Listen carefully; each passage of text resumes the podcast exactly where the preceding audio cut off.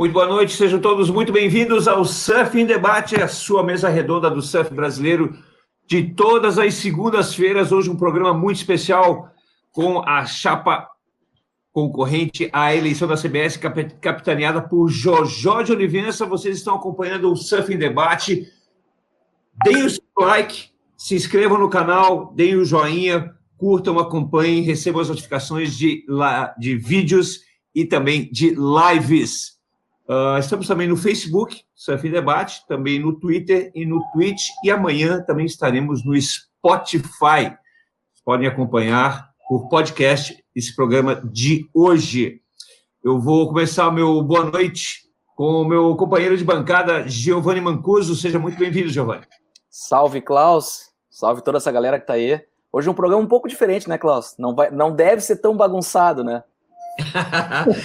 hoje é um programa sério, muito sério. Se bem que eu conheço todos eles, né? Daria para fazer um programa bem engraçado, né? Mas hoje, hoje é um pouco mais sério. Hoje é papo sério. Hã?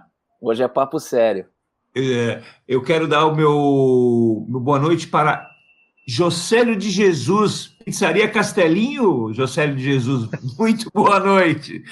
Boa noite, Klaus. Boa noite, Mancuse. Boa noite todo o time aí, Evandro, a Karino, Marcelo, Nelson. É, o, o, restante do time vai estar aqui com a gente.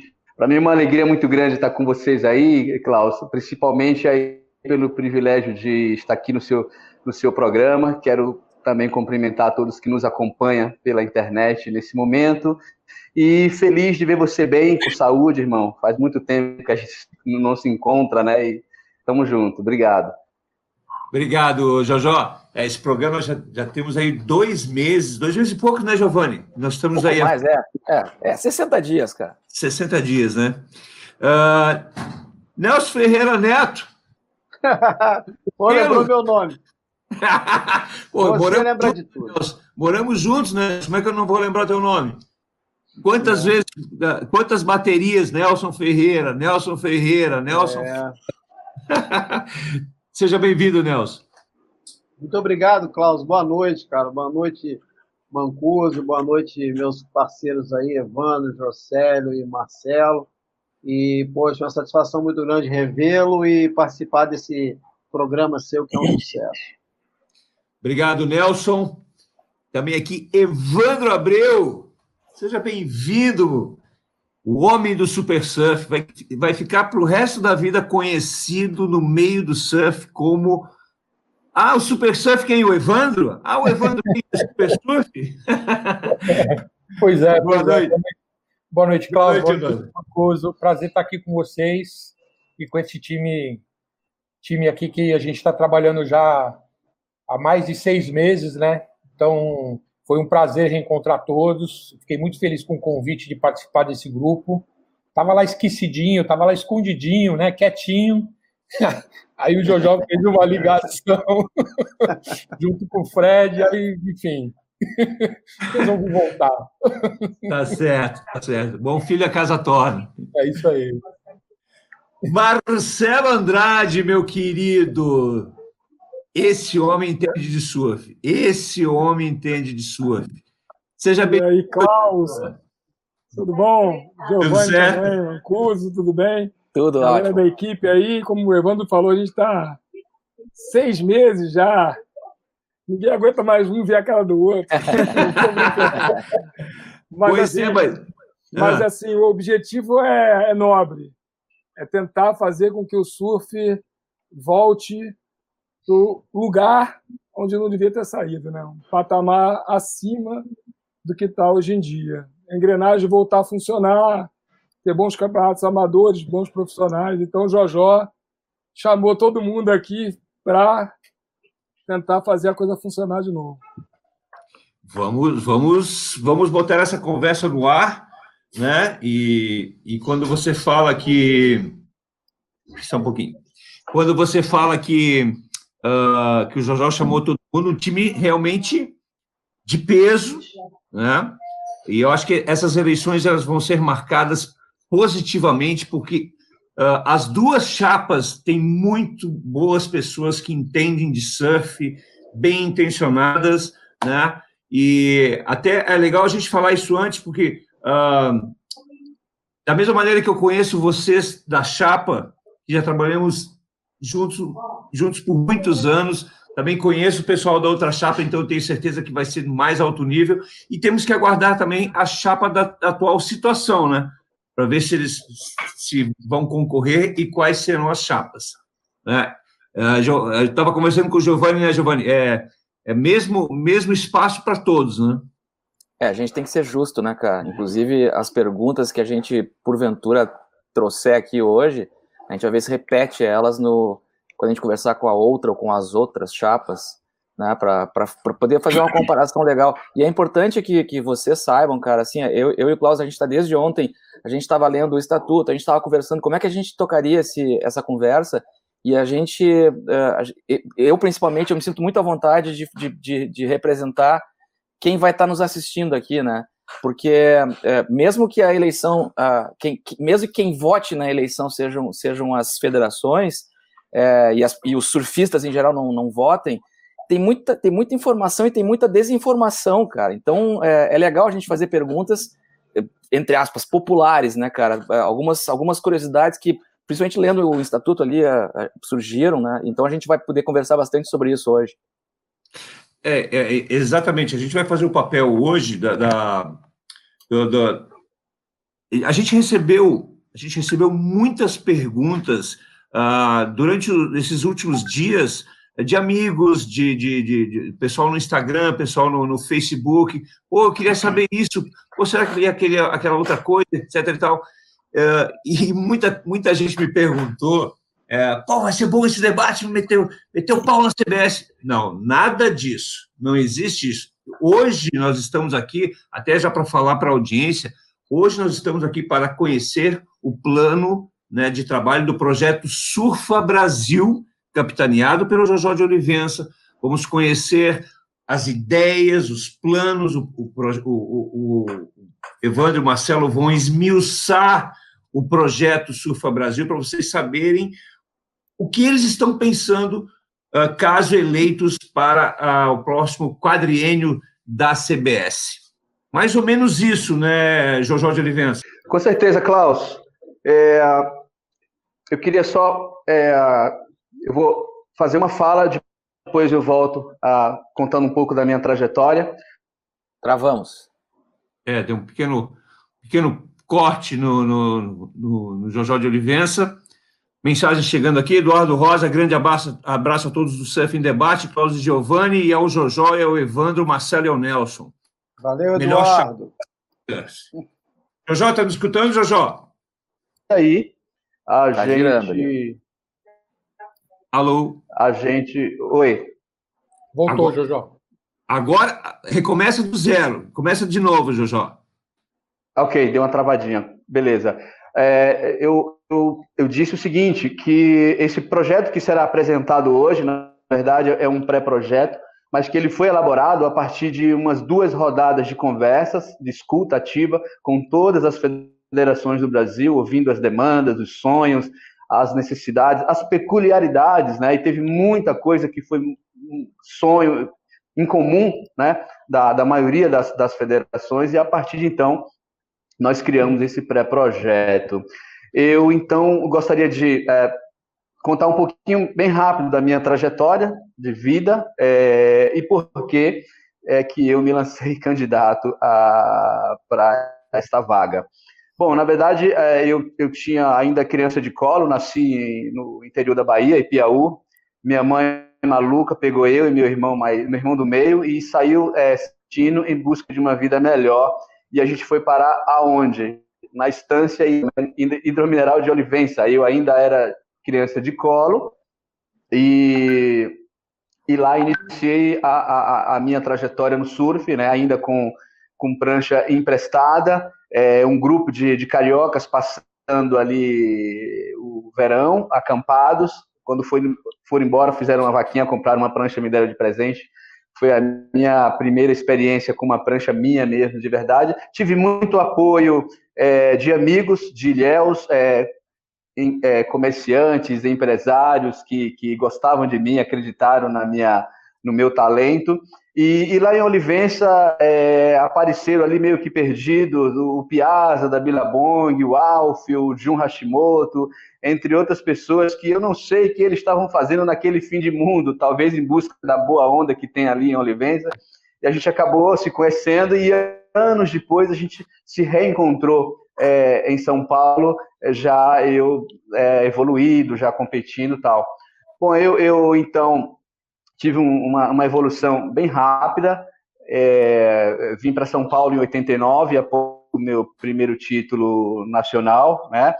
É, lá em Olivença eu vivi uma infância, é, era muito pobre, a minha família é, não apoiava o surf, mas quando eu fiquei a primeira vez em pé numa prancha foi foi uma dose única, né? Então, eu acho que vale a pena contar isso aqui porque muita gente não conhece a fundo, né, a minha origem, a minha história e é algo que eu valorizo muito. Eu trago com isso é, é, de forma bem visceral no meu coração as minhas origens. Eu tive uma infância maravilhosa, tive amigos que acreditaram em mim, que estenderam a mão, me ajudaram. Isso eu jamais vou esquecer. Uma eterna gratidão a quem acreditou em mim no futuro aliás, lá no passado, né? Eu vim para São Paulo a pedido do meu patrocinador, mas antes disso eu estive lá é, em Santa Catarina em 85, participando do AP Pro. Tive o privilégio de participar daquele campeonato Hang Loose, é, que foi épico, né, espetacular. E a gente colocava tapete vermelho ali para os gringos e era uma, uma coisa incrível. É, e no começo do ano ali, eu competi no OP Pro na categoria amadora, mas era muito disputado o nível, amador realmente alto nível. Tinha ali o Tatuí, Sérgio Noronha, grandes nomes ali que realmente fazia a grande diferença. E quando chegou no meio do ano, em Ubatuba, é, ia acontecer o 12º Festival Brasileiro de Surf, o Sandec Class. E aí eu me retei e falei, eu vou correr com, profissional. Achei que eu tinha condição de, de, de, de ganhar dos caras e fui como profissional, né? E aí eu me sagrei revelação nacional naquele evento e consegui bons patrocinadores, voltei para a Olivença feliz da vida, com um salário já, um contrato assinado, minha mãe já mostrou um sorriso, já começou a apoiar, né? E aí a gente, eu fui prosseguindo, competi muitos anos ali é, em Vitória, no Espírito Santo, tive muita, muitos amigos ali, inclusive um dos amigos que marcaram muito a minha vida foi o Nelson Ferreira, não é, não é, não é por acaso que ele está aqui com a gente. E depois eu fui competindo para o sul, no, é, sul do país. É, em 87 começou o circuito brasileiro profissional, né? É, o segundo ano eu já fui o campeão nacional e aí em 89 vim morar em São Paulo a convite do meu patrocinador e em 93 tive um ano muito espetacular e tive a chance de correr o circuito mundial a, a divisão de acesso, né? E no primeiro ano já consegui ali é, é, Hook of the Year, consegui a vaga para competir a partir de 90 e, de 94, fiquei lá até 98 e foram experiências assim que marcou a minha vida é, de uma forma é, extraordinária. Eu eu ali não sabia falar inglês e eu resolvi é, me virar sozinho, comecei a viajar sozinho. Já tinha muitos brasileiros que estavam no tour naquela época, né? Mas eu gostaria muito de ser independente, então comecei a viajar sozinho e conversar com os gringos e fazer amizade com o pessoal. Um ano depois já estava falando inglês sozinho, já estava me virando totalmente, foi muito legal essa experiência. É, em 98 eu não tive um ano muito bom, né? Como todo atleta tem aqui, nada dá certo, né? A onda não vem, a prancha não funciona, acontece tudo errado. E aí eu resolvi abandonar o circuito mundial é, para também é, criar os meus filhos, meu segundo filho estava vindo, né, o Cauã, e eu estava muito afim de compartilhar um momento de qualidade com minha família, já que os cinco anos da, da vida do Caipo, que foi o filho mais velho, foi viajando, né? Então eu estava muito afim de parar. E aí eu comecei um projeto novo aqui no Guarujá, que foi uma escolinha de surf, né? A gente começou em 99 para 2000 e tal. É, e para a fim de ganhar uma grana mesmo, é, e deu, deu muito certo, a gente teve um maior sucesso, e naquele verão eu pude ver uma cena que infelizmente se repete até hoje, mas foi o que é, foi o, o, o, a chama que acendeu no meu coração de, de fazer alguma coisa é, para tentar salvar o mundo de algumas crianças aqui da periferia. E aí nós criamos um projeto social, hoje conhecido como Projeto Ondas, né, que é a maior referência é, em, em, em, em, se utilizar o surf como ferramenta de apoio à educação e à inclusão social. Já estamos há 15 anos com, com esse projeto, e isso me trouxe é, uma experiência de gestão muito grande, porque o formato é, é, é de associação, não é? E a gente tem um estatuto é, muito bem elaborado, é, que, que, que, nos permite firmar convênios com o governo, é, a iniciativa privada, então me deu um know-how muito grande de, de, de, processos, gestão financeira, gestão de pessoas. Né? Hoje, a, nos últimos três anos, o projeto Ondas movimentou é, mais recursos do que a própria CBSUF atualmente, né? então a gente não tem nenhum problema com, com, com relação a essa questão de gestão, de prestação de contas, de CNDs, né? tudo numa transparência muito grande, até mesmo porque eu, eu, eu sabia da seriedade e de que não é brincadeira trabalhar com verba pública, não é? E outra coisa muito importante é que o, o, o meu nome, hoje, eu considero o maior patrimônio que eu tenho e eu não posso realmente jogar toda essa minha trajetória, toda essa minha história de superação né, na lata do lixo. É, também eu, eu, então, dado, eu posso dizer hoje, dado essa minha experiência que eu estou pronto para assumir. Né? Foram mais de 10 anos me preparando para esse momento aqui. E o que me, muito me chamou a atenção desde o ano passado foi o clamor da, da comunidade do surf, que ecoa pelos quatro cantos do nosso país, né? dado a insatisfação. Né? Então, eu, eu vivi muito esse outro lado como competidor, né? Então, eu entendo que se eu tiver essa oportunidade, será uma forma de continuar escrevendo mais um capítulo da minha, da minha vida. E o que eu faço hoje, gente, é, é, é uma forma de devolver ao surf, de devolver à sociedade tudo aquilo que o surf trouxe para mim, tudo que, tudo que eu sou, tudo que eu represento hoje, eu devo ao surf. E se tivermos essa oportunidade, será uma forma de continuar esse processo de retribuição, né, de doação, é, porque a, a, a, minha motivação para estar aqui é puramente genuína, né? Foi é, é, acreditando que é possível uma mudança, é possível mudar o rumo da história, e isso a gente não faz sozinho. Portanto, está aqui do meu lado esses guerreiros que foram escolhidos a dedos, né? E as coisas que eu mais observei nas pessoas que estão aqui comigo é, é, é competência, experiência é, e, acima de tudo, é, caráter. Né? Então, disse tudo isso para um pouco da minha trajetória e dizer que estou muito empolgado, estou muito feliz quando as pessoas é, comentam, quando as pessoas é, querem a, a, a, apoiar esse processo, né, acreditando nessa mudança. E eu estou feliz, cara. Estou muito feliz. Acredito que vai dar tudo certo. Né? E obrigado pela oportunidade. O pessoal tem muito que contribuir aí nessa fala. e vamos tocar, vamos, vamos tocar. Vamos tocar. Obrigado, Jojó, pelo teu depoimento. A, a produção está me, tá me falando aqui no, no, no, no, no ponto, para você subir um pouquinho a tua, a tua câmera, porque sua testa está cortada. Jojó, sua a testa está cortada. Ok. É, só dá uma enquadrada melhor, só dá uma enquadrada melhor. Aí, garoto. Parece que o público quer enxergar o presidente Boa. direitinho. É. é, é, não, é, mostrando o cabelo, né? Quero mostrar a camisa, mas tem que mostrar o cabelo também. Não tá branco ainda, hein? Original. ô, Nelson, ô, Nelson. Você ganhava quanto cabelo branco, perdia hein? mais do Jojó? Hein? Quem é que ganhava Rapaz, mais? Eu, eu, nós caímos, acho que nós caímos muitas vezes juntos, não. Talvez aqui no Espírito Santo, nos, nos JS, que eram os campeonatos brasileiros que tinham aqui, talvez nós corremos alguma bateria de quatro, assim, mas eu não, eu não tive muito confronto direto com o Jojó, não. Eu não me lembro. Você lembra, Josélio? Não, não tivemos. De fato, não tivemos é, muito confronto, Nelson. É, tal, talvez aí no circuito capixaba, naquela época é, de JS, é. uma outra Jojó bateria, via né? Jojó vinha muito aqui no Espírito Santo competir. Todo evento que tinha aqui, ele sempre estava aqui, fez algumas finais e tal. Beleza. Uh, Nelson, como, como, é, como é que aconteceu esse convite para você ser o vice-presidente da chapa Surfa Brasil? Pois é, eu fui pego de surpresa com o telefonema do Marcelo Andrade, que esteve aqui em regência. Você também teve regência há pouco tempo, né, cara? Aqui nós ficamos até juntos e tal. O, Marcelo me ligou, me surpreendeu, né? Porque eu estava acompanhando ali pelas redes sociais a, toda aquela movimentação para a eleição.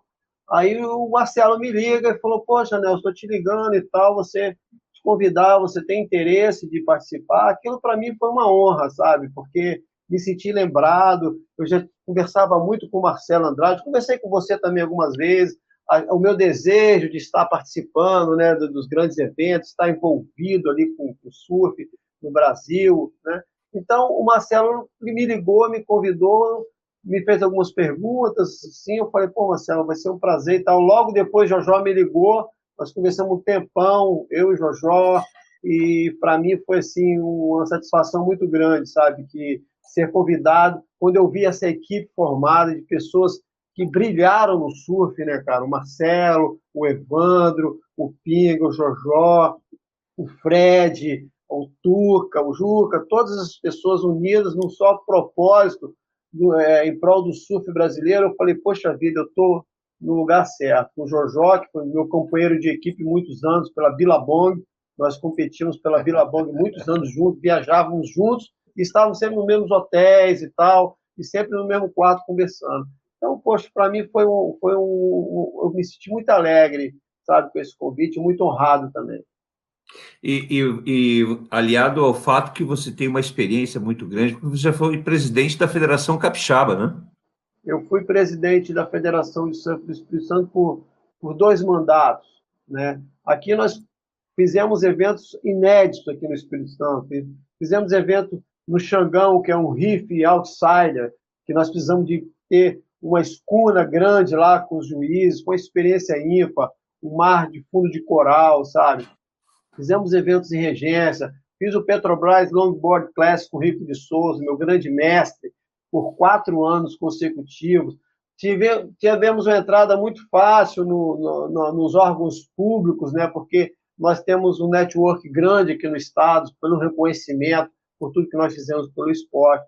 E a minha gestão foi uma gestão vitoriosa. Levei a equipe do Espírito Santo várias vezes a estar entre os três primeiros é, no final do, do ranking da CB Surf, fazer pódio, né? coisa que o Espírito Santo fazia, mas muito difícil. Rodrigo Rocha foi campeão brasileiro amador lá atrás, na categoria Open, mas nós conseguimos, com a equipe, é, conseguimos colocar o Espírito Santo num patamar maior, porque nós corríamos e levávamos a equipe inteira para competir é, os eventos da CB Surf, né? E a equipe inteira. Então, nós, com a equipe incompleta, você consegue ter pontos para conseguir almejar um pódio, né?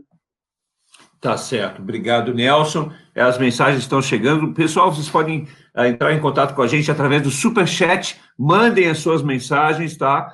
uh, pelo superchat que a gente lê aqui. As perguntas também que vocês fizerem, a gente vai passar para o pessoal da chapa. Né? O pessoal aí já, já comentando, né? o Leandro de Oliveira, vai Jojó, vai dar certo. Marcelo Lourenço, Jojó falou bem, história linda, mas faltou, faltou o principal projeto.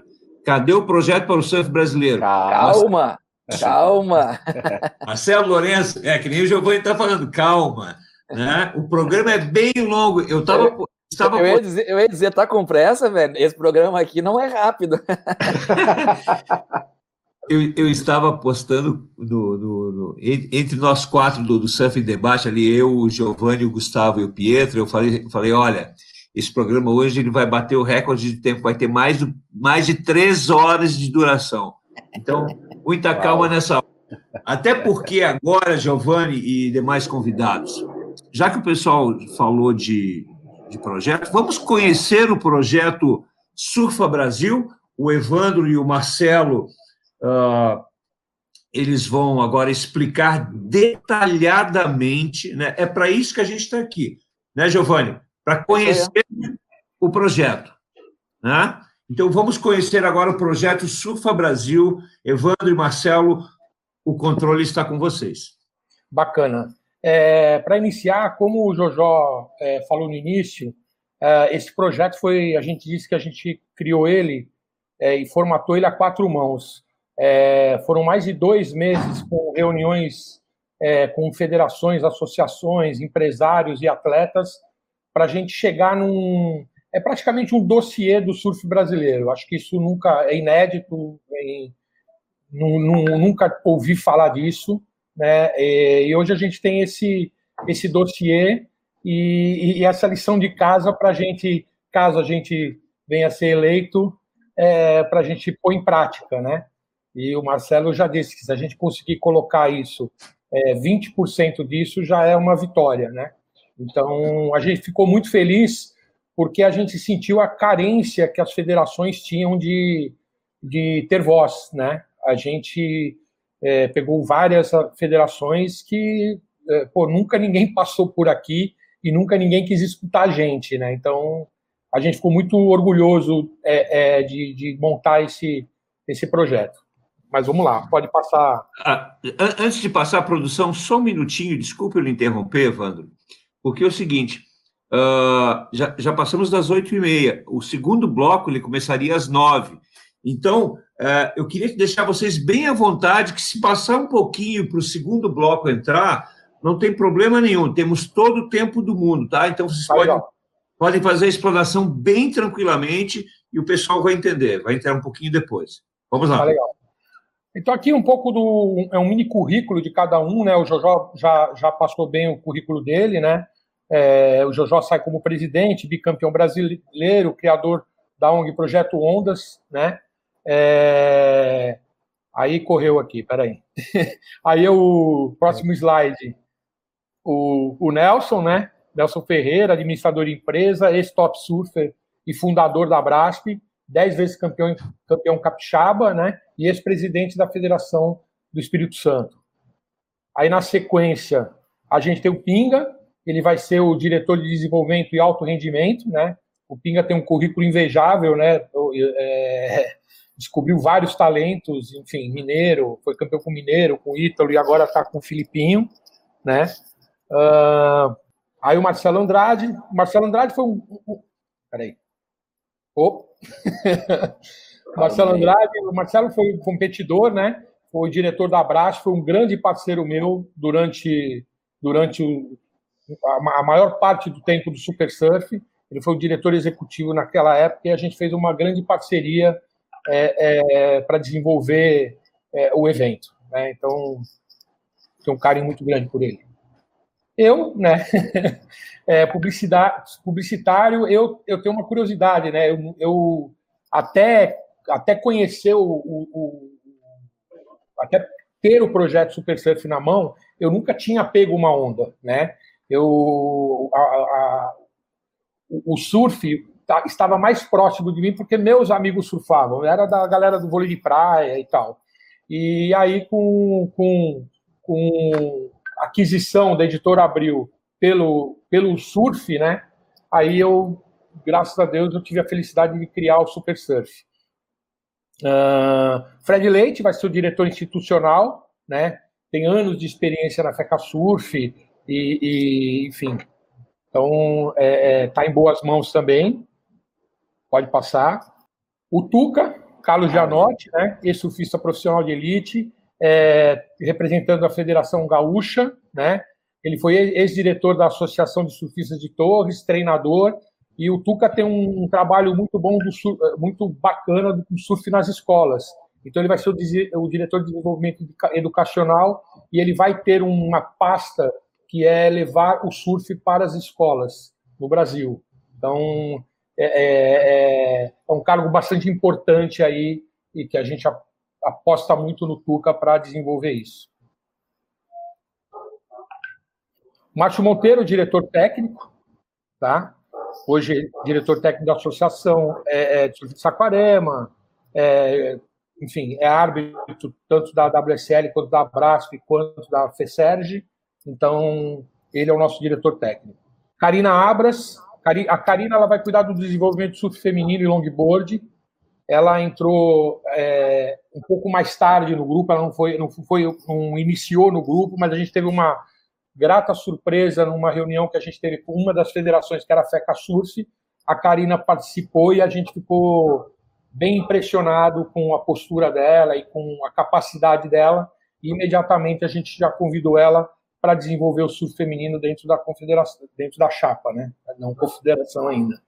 Juca de Barros é o nosso diretor internacional, é, também um baita administrador, né? É, dizem que foi o melhor gestor da, que a Confederação Brasileira de Surf já teve e, enfim, está é, tá com a gente também. Armando Diniz vai ser o diretor regional Norte e Nordeste, tá? E também entrou há pouco tempo com a gente. E a gente, mais para frente, a gente vai, vai mostrar que a gente quer regionalizar o, o, o circuito brasileiro de surf amador. Então, uma peça importante para estar tá cuidando é, é, de, nessa regionalização da região Norte-Nordeste.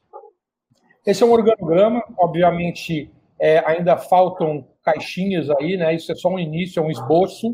A gente sabe que tem muito mais peças para encaixar, mas é, é, o desenho atual, né? O Jojó como presidente, Nelson Ferreira vice, Marcelo diretor executivo, aí tem o Fred diretor institucional, Pinga alto rendimento, o Beca diretor jurídico, o Tuca educacional, eu como diretor de marketing, a Karina, diretor de, do surf feminino e longboard, o Márcio Monteiro, diretor técnico, o Juca, diretor internacional. É, em aberto ainda está a região sul e sudeste, a gente está ainda falando com algumas pessoas para ver quem a gente encaixa aqui, e o Armando como diretor regional norte nordeste. Eu só queria dar uma palavrinha desse grupo. É importante dizer o seguinte: o, o, grupo tem uma, uma coisa muito importante que o Jojó conseguiu identificar e que a gente também viu que vai ser muito importante caso a gente vença. Como o Klaus, que é um cara que gosta muito de futebol e joga em várias posições, o que acontece? A gente chamou pessoas que sabem lidar com várias coisas ao mesmo tempo. É, por exemplo, o Evandro é um cara publicitário, tem bons contatos, faz evento muito bem, o Nelson já tem experiência de federação. Eu trabalho na área de comunicação há muitos anos, fiz os eventos. Quer dizer, a gente pode trabalhar em várias áreas. A Karina, que cuida de escolinha de surf Santa Catarina, mas ao mesmo tempo feminino, ao mesmo tempo longboard. Então a gente tem uma vasta experiência em várias áreas. O próprio Armando Diniz é o maior incentivador do surf ali do Nordeste em termos de patrocínio, é um cara que as marcas como representante. Então as escolhas foram feitas muito criteriosamente. Não foi uma coisa assim aleatória. Oh, chama o cara dali, chama o cara de lá. O Tuca tem experiência com, com surf profissional, que ele foi, foi técnico, sabe tudo de escolinha. Então a gente está procurando ainda fechar essas caixinhas, mas com pessoas que têm esse perfil. Perfeitamente. Boa, Marcelo. Bom, boa contribuição. Uma, a gente começa com uma provocação, né? Qual o futuro do surf no Brasil? E aí a gente vai começar a apresentação. Pode passar. Que é o índice, então a gente tem lá o planejamento, objetivo estratégico, vamos para o planejamento já. É, vamos lá. Então, o planejamento, a, a, a, gente pensa uma gestão com planejamento, transparência e governança, processos internos organizados, custos otimizados, eventos padronizados e bem organizados, desenvolvimento de categorias de base com recursos, controle de dopagem educativo e não punitivo e criação do STJD para a Confederação de Surf, Confederação Brasileira de Surf. É, é, nessa... é, esse, é, é só só para a gente saber, a gente uh, depois a gente pode voltar para debater cada, cada, cada ponto? Claro. Ou, se você quiser, a gente pode debater com, o slide, para não ter que voltar. Acabou aqui, a gente debate um pouco e vai. Eu falo rapidamente cada coisa e é, eu, o que é mais importante em cada página. Eu o que você acha, Giovanni? Eu acho melhor assim, cara. Eu, eu, eu, acho que tu perguntou isso, que deve ter te ocorrido alguma coisa agora. Acho melhor falar agora, velho. Não, não, exatamente porque é, a gente vai, eles vão apresentando, à medida que vai apresentando o, o, o, projeto, surgem algumas dúvidas, né? Claro, tem, mas pode tirar. Eu acho, que, eu acho que é na hora, cara. Eu acho que é na hora. Bora. E, então, essa primeira, essa primeira página aí, assim, o mais importante é o seguinte: a gente, a gente não sabe como é que vai estar a confederação no momento, caso a gente entre. Né? Então, a gente primeiro vai tentar arrumar a casa, a gente vai tentar. É, esse, esse primeiro item, né? Gestão, planejamento, transparência e governança é o básico de qualquer né, administração. Você tem que ter planejamento, transparência, né, para poder fazer um trabalho direito. Os processos internos organizados, a gente tá, vai tentar. Qual é a ideia? A ideia é que, como a gente ouviu todas as federações, e as federações estão em níveis diferentes, você conversa com a FECA Surf, que hoje é um modelo que a gente até se inspira muito, porque ela está muito à frente das outras federações, e você pega outras entidades assim em situação bem diferente, você nota que tem que haver um processo interno organizado para que as federações, pelo menos, tenham, tenham um nível parecido. Um padrão. Não, é um padrão. Não tem padrão. como é, a confederação ser forte sem as federações fortes. E as federações, consequentemente, com as suas associações. Aí, por isso que a gente dá o caso da FECA Surf, que ela regionalizou lá internamente dentro do estado, tem o sul e o norte, e eles fazem com uma competência enorme todo o processo de escolinhas, de eventos, enfim, de tudo, de projetos. Então a gente vai ter que fazer isso a nível nacional. A primeira coisa que a gente vai ter que fazer quando entrar na, na, na, na CBSUF é tentar com que as entidades sejam é, todas regularizadas, porque tem entidade que não tem nem CNPJ, tem federação que não tem CNPJ. das que estão filiadas hoje? As que estão filiadas hoje. Entendeu? Então, o que acontece? Assim? É imposto de renda. Ex existe é, só no nome. Existe no nome, mas está totalmente irregular.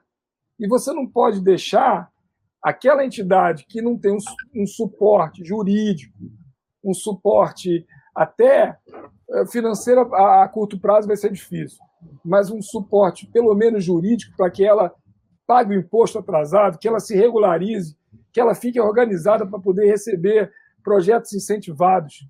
Hoje, por exemplo, hoje, o Ítalo Ferreira é o campeão é, mundial.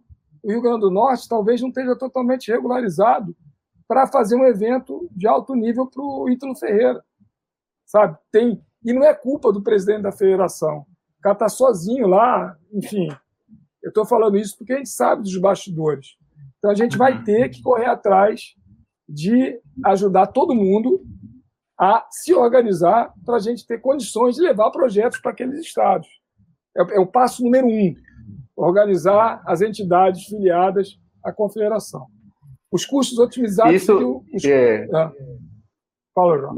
Marcelo, só, só contribuindo que esse, esse, processo também inclui as associações municipais, porque são as entidades que a gente considera o alicerce principal. Então, não existe uma confederação consolidada se as associações também é. estiverem toda desarrumada, né?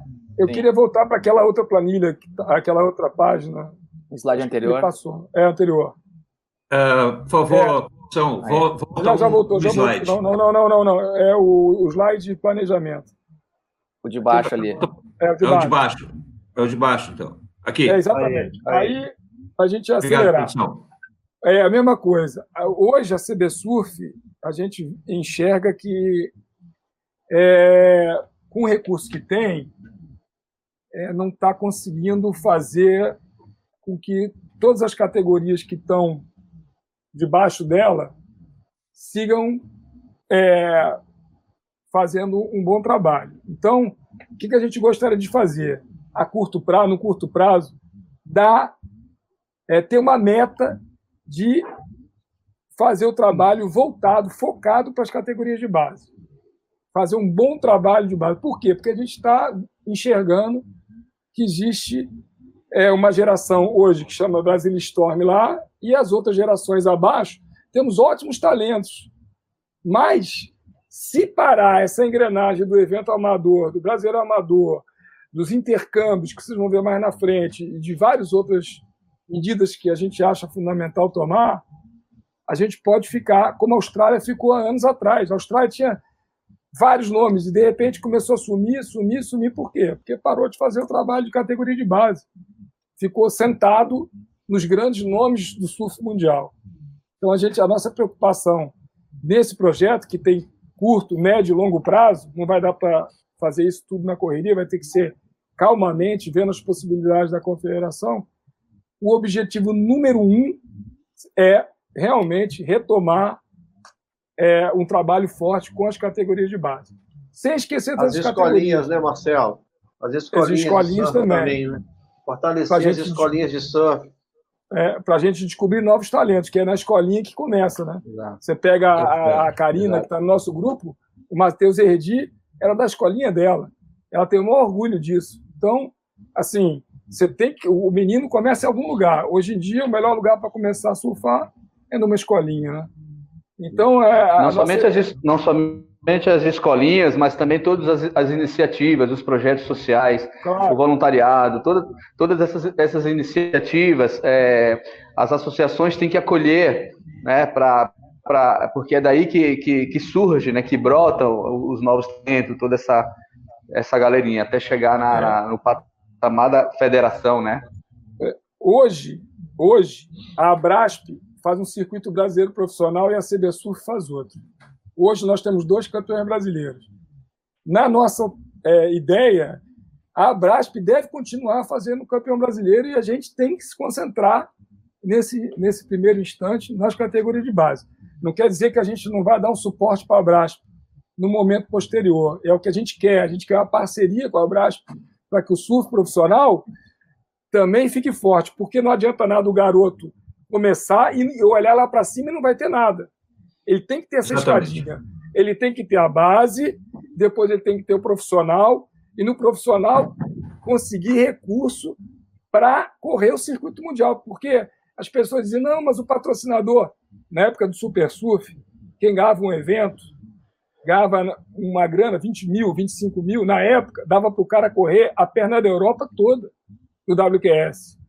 Sabe? Tudo bem que agora, nesse momento de crise, pós-pandemia, dificilmente a gente vai conseguir chegar no mesmo patamar do super surf, mas a gente tem que começar, recomeçar do zero para chegar num patamar em que o atleta que ganha uma etapa do brasileiro profissional possa botar esse dinheirinho e investir no, no WQS, que foi o que muitos fizeram.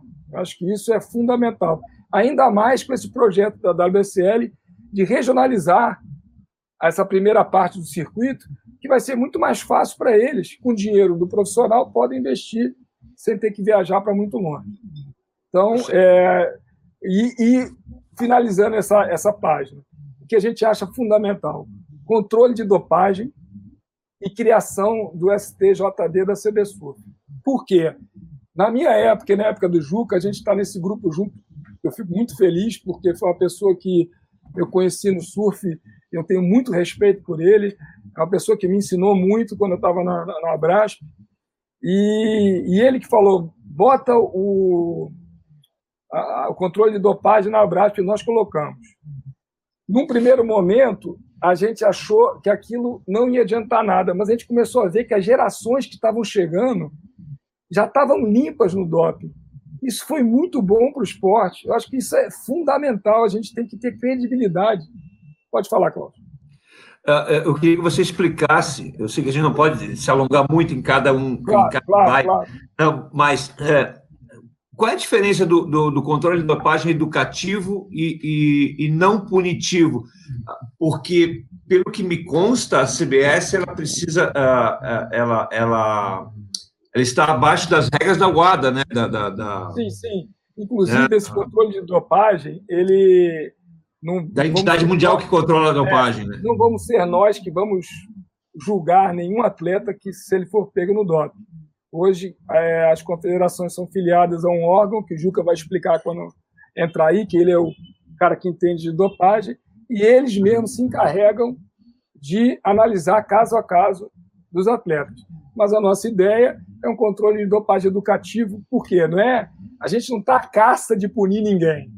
A gente está querendo que os atletas se eduquem, porque lá na frente numa Olimpíada, hoje nós somos o esporte olímpico. O que, que acontece? Você não pode chegar na Olimpíada e, levar um atleta que tem um histórico, infelizmente, de doping. De de doping. É, então, isso é fundamental para o nosso esporte. E a criação do STJD é obrigado pela Lei Pelé ter nas confederações, e até hoje o SUF não tem. Vamos tá. adiante. Vamos adiante. Próxima lâmina, por favor, produção. Objetivos. É... Vamos lá, Ivan. Posso ir? Vai. Então, objetivos estratégicos. A ideia é reestruturar e organizar a entidade, né? criar subsedes visando regionalizar o sul brasileiro, que é aquilo que a gente comentou lá no, no quadro do organograma, alinhamento de um calendário nacional, captar recursos para projetos de inclusão social e preservação do meio ambiente, uma parceria com a Brasp visando o desenvolvimento profissional, isso o Marcelo também já comentou, é, suporte para a legalização das entidades, federações e associações, e a implementação do SUS como modalidade esportiva nas escolas. É, o ponto aqui, eu, eu, acho que o principal é a história de a gente dar suporte para as federações e associações. Porque por onde a gente passou, a gente viu que ou a federação ou a associação tinha algum tipo de problema. E o problema, às vezes, é de pagar uma taxinha de 20 reais, o cara não sabe como faz. Né?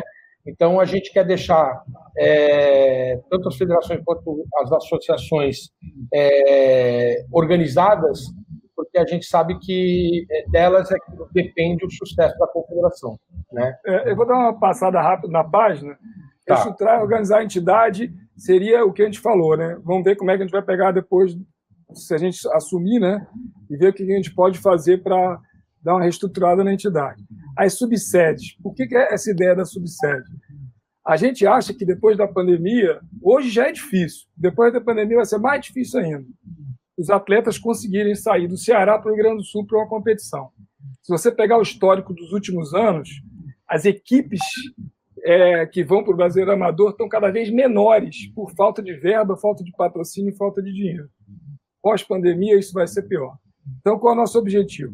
Nosso objetivo é a gente criar essas subsedes para que a gente possa fazer uma é, rivalidade regional e, no final do circuito, ter um grande evento. A gente faria duas, três ou quatro etapas, depende do recurso que a gente adquirir, conseguir, e em cada, no sul-sudeste e no norte-nordeste. E aí teríamos os atletas, os 16 melhores de cada região, para fazer um confronto final numa etapa, numa sede que vai ser definida. É, qual a ideia disso? A ideia é que você possa, nesse grande evento, convidar todas as federações, convidar toda a comunidade do surf, pessoas que dão aulas em escolinhas são bem-sucedidas, pessoas que trabalham em várias áreas, curso de juiz, etc. Botar em uma semana numa cidade, que a gente tem várias cidades que abraçariam essa causa com muito prazer, cidades totalmente surf. Não vou nem citar aqui Saquarema, Batuba, é, Florianópolis, enfim. E a gente faria como se fosse uma feira do surf, só que com o objetivo de ver o que está andando, o que está dando certo, o que, que não está dando certo, com opiniões distintas do Brasil inteiro. Seria uma forma da gente juntar no mesmo lugar as pessoas, as cabeças pensantes do esporte, para que a coisa funcione. Então, seria aquela rivalidade local. O cara pode sair da Bahia até Pernambuco de ônibus, ou com o pai de carro, corre, corre ali com, e vai formando ali os melhores. E no final, os melhores do Sul-Sudeste também vão se confrontar e a gente vai ter é, o que a gente gostaria, uma peneira, né? descobrir novos talentos. Um alinhamento do calendário nacional seria uma coisa que a gente pensa há muitos anos, porque a federação faz um campeonato no Rio, por exemplo, aí o outro faz em São Paulo com os mesmos atletas é, amadores, e aí fica aquela briga e a gente tem que controlar isso, a gente tem que organizar isso. Cláudio já me ajudou muito a organizar isso quando eu era da Brasp e, e da BCL, então isso não é difícil, é questão de um bom papo, uma boa organização e a gente ter uma coisa feita e organizada onde as pessoas possam ver captar recursos para projetos de inclusão social e preservação do meio ambiente, que isso aí a gente vai correr atrás, o Jorge corre hoje em dia, parceria com a Brasp a gente já falou, o suporte a gente já falou, e a implementação do surf como modalidade esportiva nas escolas. Isso a gente acha fundamental, porque hoje várias cidades é, do surf, volta a dizer, aquelas que abraçariam a causa de levar o grande evento, já têm condições de botar é, o surf nas escolas. Acabou o colégio, à tarde, monta uma escolinha de surf da prefeitura é, e faz como é, educação física para garotada. O Batuba pode fazer isso, Saquarema pode fazer isso, tem várias cidades que podem fazer isso, e a gente acha isso fundamental. Na verdade, o Batuba tem, né? É. Oi? Na verdade, o Batuba já existe há alguns anos. Já existe, Copa, é, exatamente. Já existe. Balneário Camboriú também. Balneário então, Camboriú também já tem. Então, também. isso, a gente tem que plantar essa sementinha em vários lugares. A gente pode levar da onde está dando certo para onde está afim de fazer e a gente vai levar essa expertise de um lugar para o outro. Pode ir para outra folha. Vamos lá para a página número 3. Vocês estão acompanhando o Surf em Debate. Após só são, a... só são 45 páginas. Não, não, são só nove. agora vai mais rápido, agora vai mais rápido. Objetivos estratégicos, a gente tem a regionalização do surf amador, a elaboração do circuito brasileiro de longboard e surf adaptado, regionalização do circuito brasileiro de wave, criação de intercâmbio entre países para categorias de base, a participação da equipe brasileira em eventos internacionais e a chancela de campeão brasileiro profissional para a Brasp. Isso parece uma coisa meio óbvia, mas é que hoje em dia existem, como o Marcelo falou no início, existem dois campeões brasileiros e não faz o menor sentido. É, na verdade, a regulação do circuito amador, ele já falou, a elaboração do circuito brasileiro longboard super adaptado, a gente está conversando com eles, a gente está chegando num consenso. A ideia, na nossa opinião, também seria uma regionalização do longboard e talvez até do adaptado, para eles entrarem nessa grande festa dessa semana com os melhores que eles tiverem. E a gente tá, também tem que ouvir eles assim para não, não atropelar. Mas nossa ideia é manter um padrão para todas as categorias. O SUP ele está inserido dentro do, da, da, da CBSurf e a gente está respeitando muito o que o Ivan, que é o representante deles, eles têm uma confederação também, é, vai propor. O que a gente ouviu do pessoal do Superwave é que, como tem menos eventos Superwave do que o Race, e naturalmente tem menos porque o Race é uma coisa que é, arruma patrocínio muito mais fácil, eles gostariam que o Superwave entrasse junto com a categoria longboard. Mas ainda não está definido, a gente vai conversar ainda com o pessoal do Sul, mas é uma ideia que a gente tem. Esses intercâmbios, quem é, fez parte dos anos 80 sabe o que, que, o que foram a, a importância do intercâmbio para o surf brasileiro, né? Foi demais. Principalmente aqueles em Santa Catarina, o Klaus deve ter feito parte disso. E a gente acha SSA. Exatamente. E a gente acha importante, por exemplo, Portugal, que é, hoje tem um trabalho evoluído nesse sentido, o pessoal do Havaí está fazendo com a garotada. A gente tem que fazer um intercâmbio para a gente sentir um pouco, principalmente até no feminino, que a nossa categoria feminina tem que ser bastante trabalhada para chegar no nível da masculina. Hoje a gente não tem o mesmo nível. Hoje a gente está dominando o masculino, mas o feminino, a gente pô, trouxe a Tati, a Silvana já está com a carreira já perto do fim, né? Teve muita lesão. Espero que ela ainda continue vários anos, mas a gente tem que pensar numa renovação do sul feminino mais forte, Pode falar, Cláudio. Essa, só fazer um adendo nessa, nessa, nesse ponto que vocês tocam, criação de intercâmbio entre países para categorias de base. Eu sugiro fazer bastante intercâmbios com o pessoal do Tahiti, porque as Olimpíadas de 2024 vão ser no Tahiti. Então, o pessoal vai ter que vai ter que cair lá. É, Importante contribuição, Klaus. Vai ter que botar para baixo. Passo a passo. É. É, a participação da equipe brasileira em eventos internacionais, isso aí é óbvio. É, e o campeão brasileiro, como o Evandro falou. Né? Isso aí é, um, é uma prioridade para a gente dar força para a Brasp voltar a ter é, destaque no surf brasileiro. Não é que ela deixou de ter, mas hoje em dia o apoio que ela tem é muito menor e a confederação atual faz uma concorrência, né? Bate no mesmo patrocinador para pedir é. para fazer evento profissional, né? Enfim, vamos adiante. Vamos adiante, vamos lá. Vamos adiante. é um plano de gestão. A gente tem a formação e a contratação de profissionais capacitados para o quadro interno da CB Surf, estabelecimento de plano de metas curto, médio e longo prazo, a capacitação dessa equipe, projetos de reestruturação e padronização de todas as entidades e a criação de um cadastro nacional de surf. A gente quer cadastrar atletas, comissão técnica, dirigentes, treinadores, professores, managers, indústria, etc. Né? Hoje, hoje a confederação, enfim, a gente não tem um número, não tem estatísticas é, atuais do surf no Brasil. Então, quando a gente quer fazer um projeto para vender para alguém e tal, a gente fica recorrendo a projetos, a estatísticas passadas e não faz sentido, né? Isso a própria confederação tem que ter esses números. É, pode passar. O já falou dos outros, né? Vamos para a página 4. Só, só, porque tem alguém vazando um áudio de televisão. Então, eu pediria que quem não estivesse falando ficasse mutado, porque está vazando um áudio de, de, televisão ou de alguma coisa. É que não quer perder a novela aí. Vamos lá.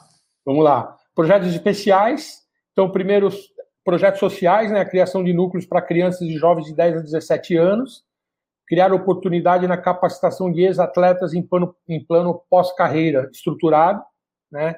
Depois a gente tem projetos socioambientais, desenvolvimento de parcerias com entidades ecoambientais e a criação de palestras e seminários para atletas, dirigentes e federações.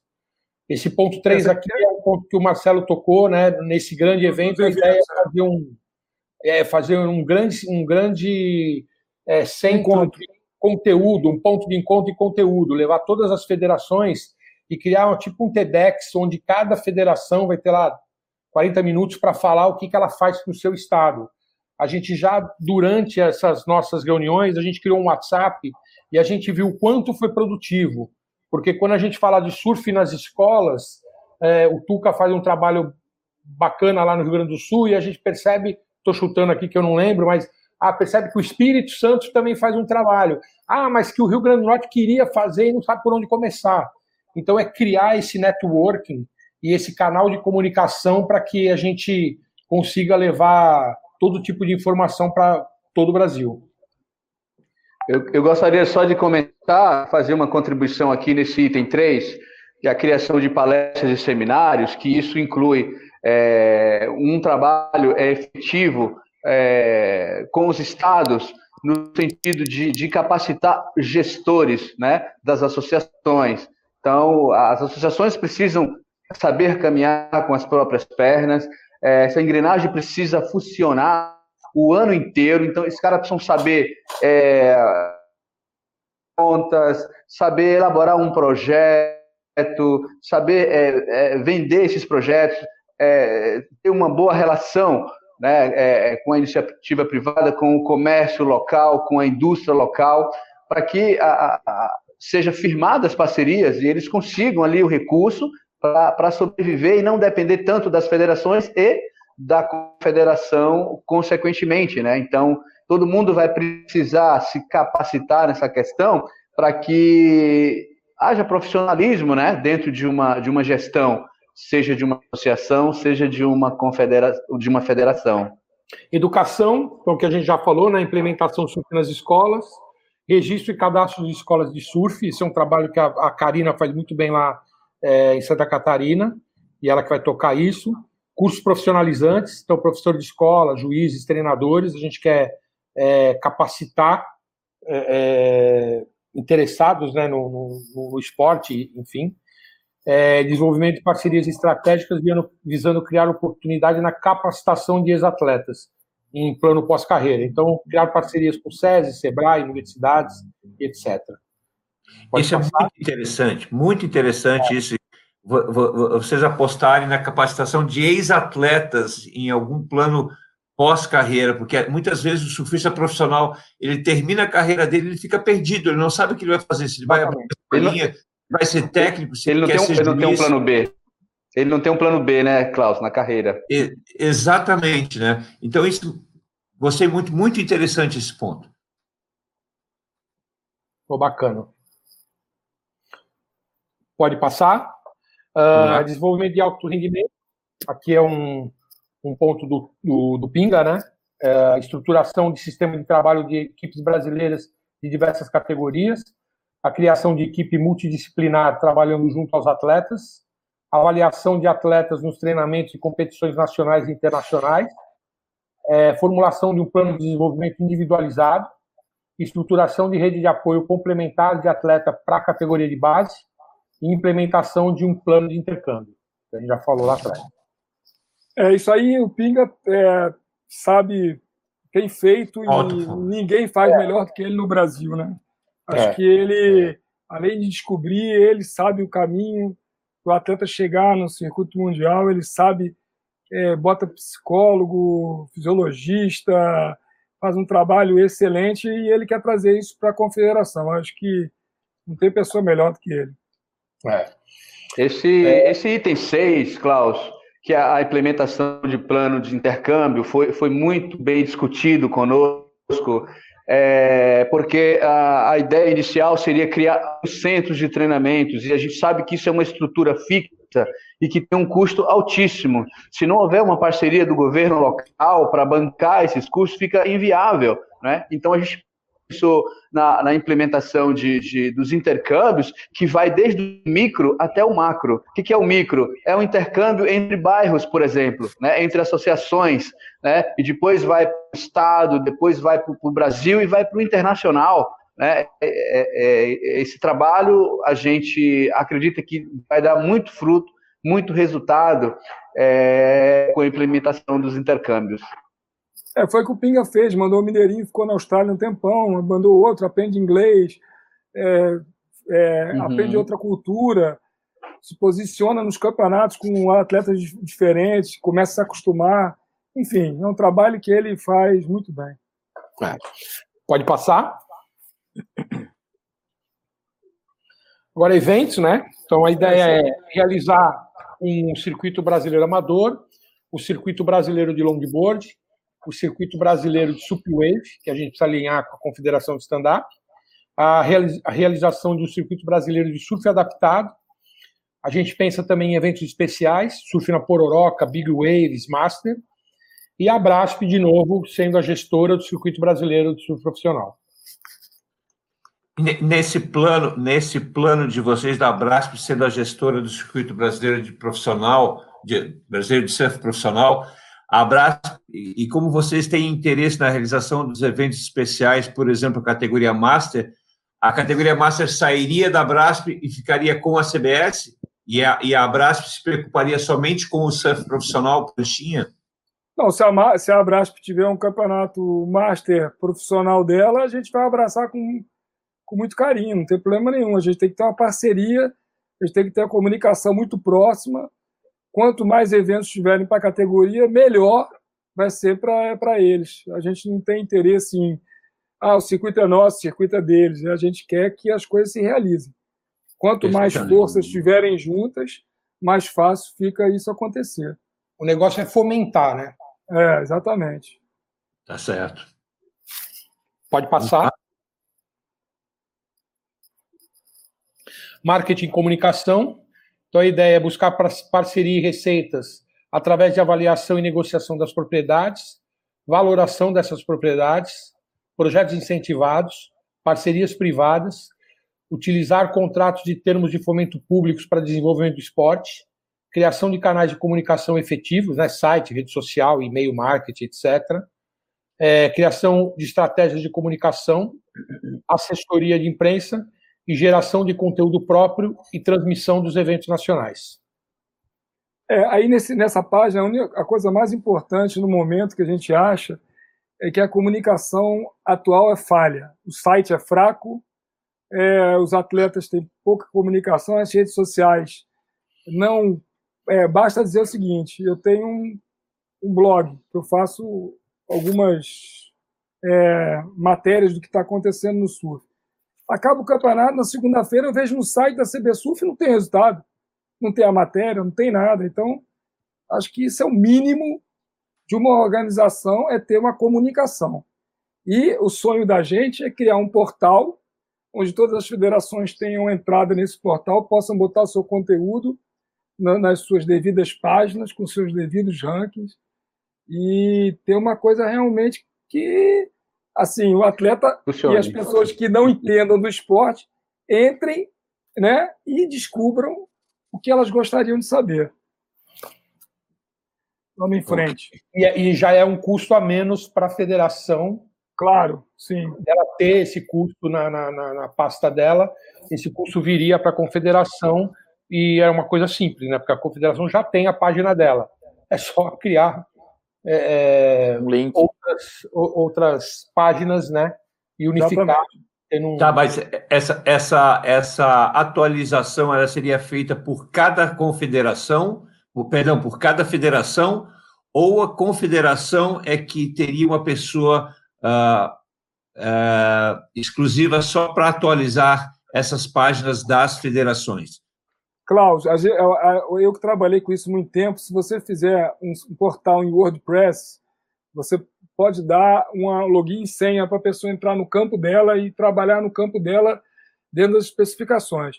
Lógico que a gente vai ter que ter uma pessoa para que não deixe o, o menos, é, como é que se diz, o menos preparado faça uma besteira no portal. Então a gente vai ter que ter uma, dar uma supervisão, dar uma ajuda, a gente vai ter que ter uma pessoa para uhum. isso, para que a coisa funcione e realmente fique uma, um padrão só, né, com a identidade só. Ok. Vamos lá. Vou passar. É. Acabou. Acabou. Acabou. É. Aí, é esse cabeludinho. É, é, é. É Agora, se a gente conseguir implementar 40% que a gente quer, já está ótimo para o surf brasileiro. Eu acho que a gente tem que pensar alto para tentar conseguir o melhor possível. Né? Giovanni Mancuso, o que, que, que, você achou desse, do, do projeto Surfa Brasil, Giovanni Mancuso? Cara, eu, eu, gostei muito e eu, eu tem duas coisas que eu quero comentar, tá? Uma, que desde o nosso primeiro programa, nessa segunda fase, né, tem gente que não sabe que o Surfing Debate tem quase cinco anos de idade, né? Mas é, é, o nosso primeiro programa nessa segunda fase foi com o Pinga. E desde, desde o primeiro programa, tem uma pergunta que é recorrente, que a gente sempre acaba voltando nela, é, e que, claro, né, qualquer um que vive o surf, é, principalmente no Brasil, se faz. A gente vive um momento em que a gente tem o, o 80, né? E aqui no país a gente está vivendo menos do que 8. Quer dizer, a gente, a, gente, a gente tem os campeões, a gente é referência no mundo. Né? O surf brasileiro é referência no mundo. Aí quem vive fora do Brasil deve imaginar o seguinte, cara, o surf no Brasil deve ser uma potência. Não é, cara. Não é, não existe. E, e, e esse, e não sei se foi o Marcelo quem foi que falou, que se deixar como tá, vai chegar um momento que vai acabar. É, se não fizer nada agora, tem que pavimentar essa estrada. E aí a gente vem perguntando, né, programa a programa, qual é a solução? Qual é a solução? É, eu, eu, confesso que eu, eu fiquei assim, eu, eu, eu, ouvi algumas soluções hoje, assim, eu, eu gosto da, das ideias que eu ouvi aqui, porque eu estou vendo muita preocupação com a base, que até me parece que deveria ser a preocupação principal da, da CBS.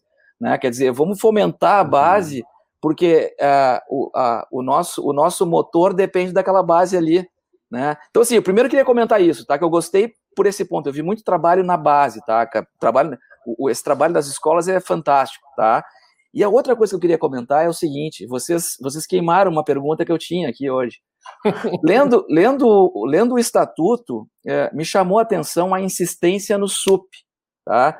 E, assim, com todo respeito a quem, a quem faz SUP e tudo mais, na minha cabeça o SUP não é exatamente surf, mas me chamou a atenção de ver ali o SUP repetidamente na, no, em vários artigos, ali, em várias frases, né? E aí eu fui atrás disso e, e descobri o seguinte, que me parece que foi uma, o, o COB é, impôs para a CBS que a CBS encampasse o SUP. O o COI. O COI impôs que a ISA encampasse o SUP. E a Beleza. ISA, é, e aí a CBSUF naturalmente tem que tem, tem que cumprir essa, mesma, essa é, tem que cumprir essa demanda. Exatamente. E, e aí uhum. a, a, pergunta que eu ia fazer é a seguinte, que está mais ou menos respondida ali, mas, mas de forma assim, eu queria entender o seguinte: para a para a CBS, para CB, para CBS uh, encampar o SUP, ela vai ter que de alguma forma tirar do, do contexto a confederação de SUP que existe hoje, como é que se, como é que se resolve isso? Porque simplesmente a parceria, como é que é essa parceria? Porque pelo que eu entendi no estatuto, a CBSurf tem que, ela, ela vai, ela vai mandar no SUP. É isso que está dito no estatuto. Exatamente. A questão toda é a seguinte: é, a questão do estatuto. Vamos lá no estatuto. O estatuto hoje ele é um Frankenstein, porque é, foi feito várias, sabe?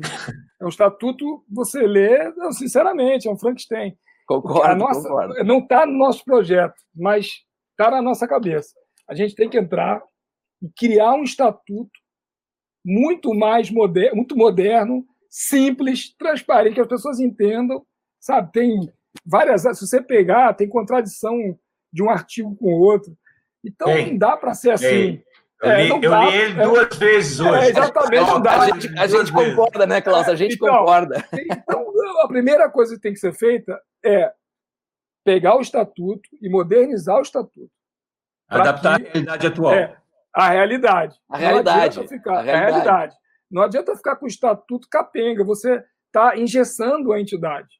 Sabe? Então, é o começo. Quando a gente fala em, em organizar a, a, a parte interna, a primeira coisa vai ser o estatuto. E, consequentemente, a gente vai tentar levar para as federações essa mesma ideia de estatuto, vendo caso a caso.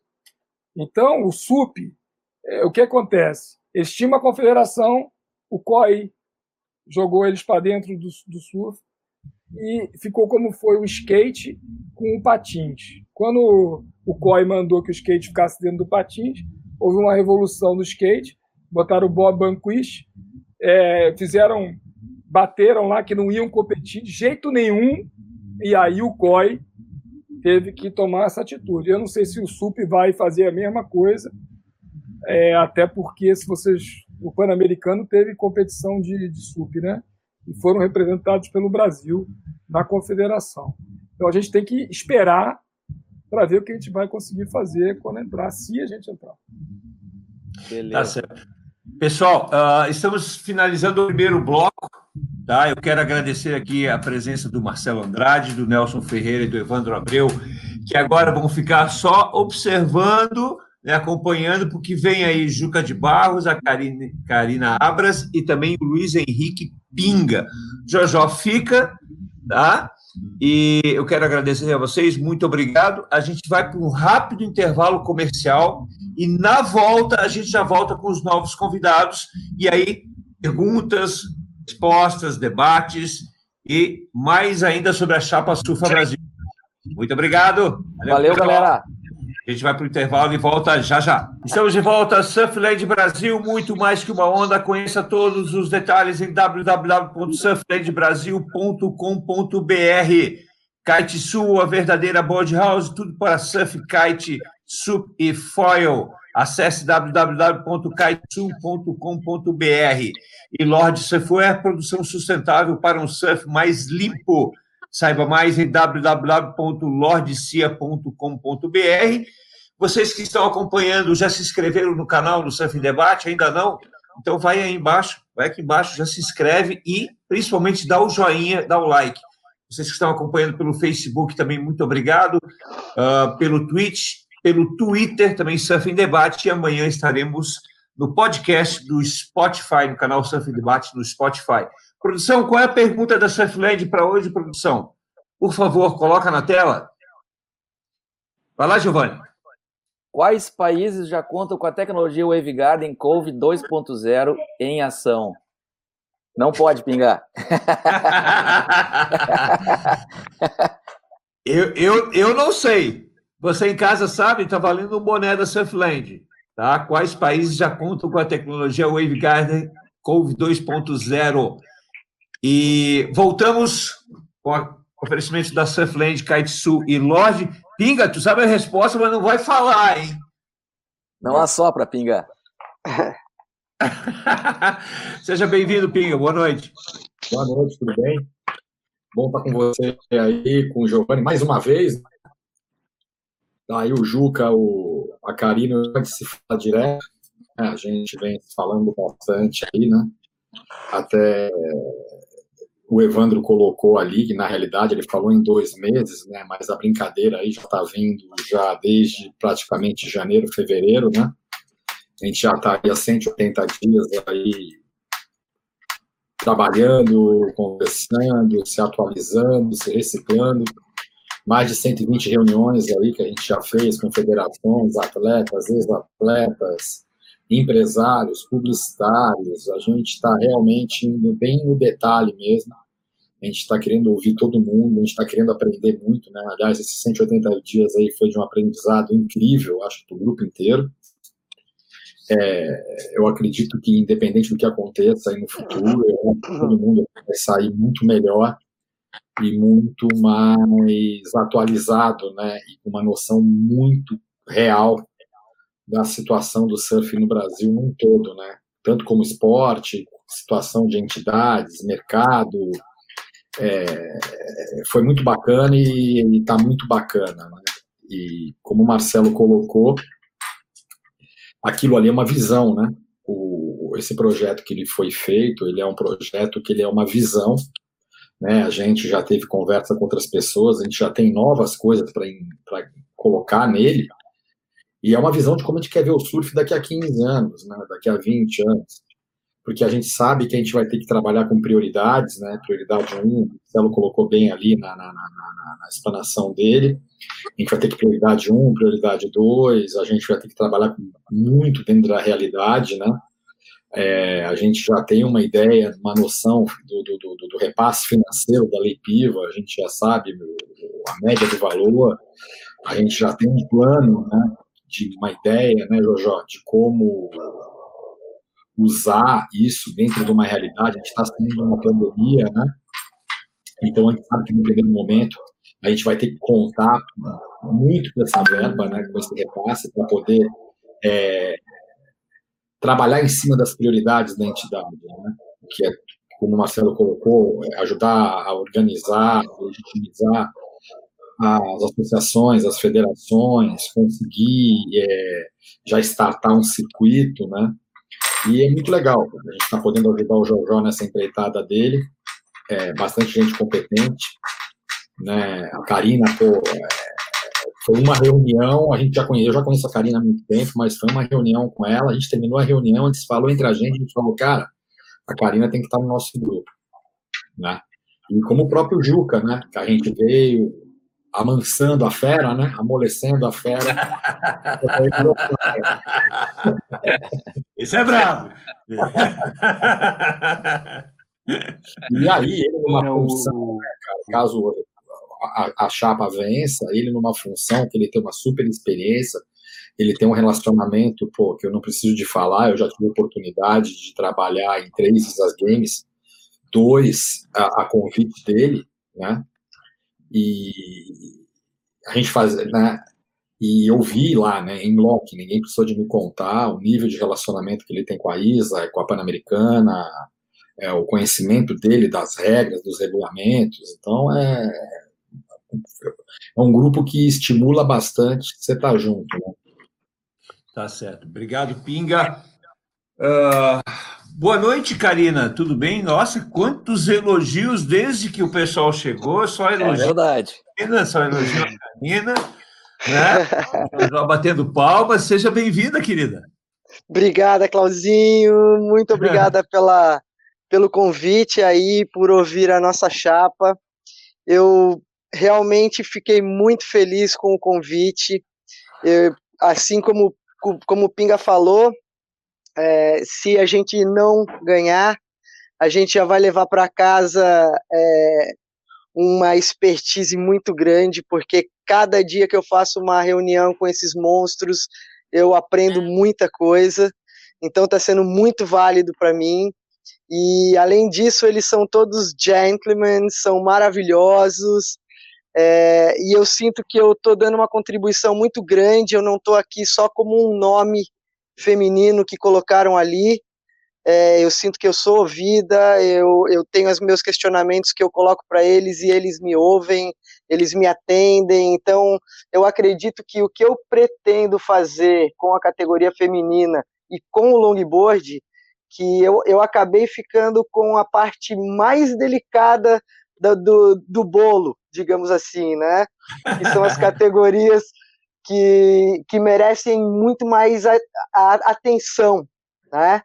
Então, por ter participado muitos anos, você me conhece pelos campeonatos de longboard, É, anos atrás, mais anos atrás, eu era surfista da categoria feminina de pranchinha, então eu conheço muito bem quais são as, as, as peculiaridades de, de ambas as categorias e aonde que a gente precisa mexer, porque realmente são categorias que precisam de muita atenção e diferente do surf de pranchinha masculino, que a gente já está lá em cima, o longboard e o feminino, a gente ainda está engatinhando, a gente está muito atrás do que o resto do mundo está mostrando para gente.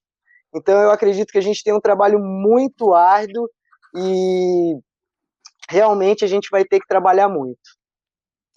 Obrigado, Karina. É, tem que arregaçar as mangas, né? Caso vençam, é arregaçar as mangas e trabalhar. Tem quatro anos para fazer acontecer. É ou não é, Juca de Barros? Quatro anos a mais na, frente, eh, na, na CBS? Você já imaginava por isso, você que já foi presidente e que disse que não queria mais, que não ia mais, mas conseguiram te dobrar, Juca? Ah, o Juca estava travado. Caiu, é, é, é, ele ficou, ficou tímido, olha só. ah. Giovanni Mancuso, Giovanni Mancuso, é, como é que Fala, tá a atividade do pessoal? Muitas perguntas, né? Cara, eu, eu recebi algumas aqui, velho. Quer que Vamos eu faça? Já? Vamos? Já? Eu começo aqui? Pode começar. Tá. Tem uma pergunta aqui do vice-presidente da Federação Gaúcha de Surf, Evandro Gomes. Ele comenta o seguinte: é, a pergunta dele, né? Essa divisão de forças, duas chapas até o momento, não acaba enfraquecendo a oposição à chapa atual? Opa, só um pouquinho. Tá me ouvindo, Juca? Agora está muito instável aqui a internet, Klaus, desculpa. Tá, Alô? tá ruim a internet? Estão ouvindo? Estou te ouvindo. A internet está muito ruim aqui, está muito instável. Mas uh, você segue no programa ou, ou, tá, tá ou não? demais aqui a internet. Então, vamos chamar, então, não, vocês querem substituir eu, o, o Juca? Vou tentar aqui, estou tentando. Oi? Ele está tentando. Eu não consegui escutar. Agora dá? Agora sim. Caiu. Agora não. Caiu. Vocês, vocês, querem, vocês querem trazer outra pessoa da chapa, Pinga, uh, Jojó e, e Karina? Se o Juca não conseguir entrar, podíamos trazer o Fred, que tal? Sei com vocês. É, Ele está disponível? Eu acho que. É com vocês. Se quiserem trazer alguém que. que o, o, Nelson, o Evandro ou o Marcelo, quem vocês quiserem, Fred. É só mandar o link para ele, né? É só mandar o link.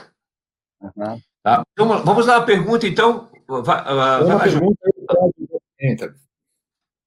Oi? Ah, vamos lá. Ela veio consegue voltar ou deve entrar. Fala, meu velho. Tá aí, tentando. Grande Juca. Tô tá tentando tá ouvindo? Aqui. Ah? Agora tô. Ah, garoto. Seja bem-vindo. Agora Conseguiram, tô. conseguiram te dobrar, Juca, te trazer de volta para tentar um cargo na CBS?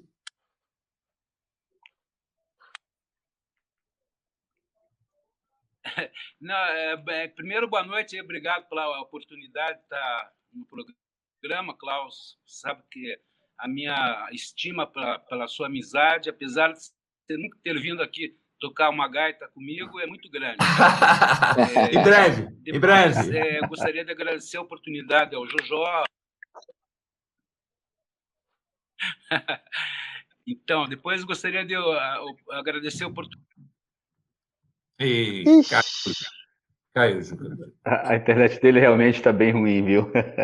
Exatamente. Eu, eu, então, o Juca foi uma pessoa que, que me impressionou muito, sabe? Eu, eu, eu, particularmente não conhecia o Juca e nós tivemos uma conversa e quando ele me contou ah, um pouco da história da, da, da gestão dele, ah, eu fiquei assim muito encantado e eu falei para a galera, gente, essa pessoa tem que estar no nosso grupo, cara. Eu acho que o modelo de gestão que ele fez é exatamente o modelo que nós queremos replicar e trazer, né? De, de transparência, de muito trabalho, enfim. É, bom, ele vai ter a oportunidade de, de, de compartilhar isso daí, né? Mas para a gente é um retrato do que nós queremos trazer, claro, de forma atual, de forma melhorada, mas para nós é uma grande referência o modelo de gestão do Juca. É, o Juca eu conheço ele também há muito tempo, né? Tá, tá ele voltando. Vamos ver se agora ele vai conseguir estabilizar a internet dele. Ex-presidente da Confederação Brasileira de Surf. Está escutando agora a gente, Juca? Não. Não, caiu, caiu. Não tá, caiu. Vamos lá.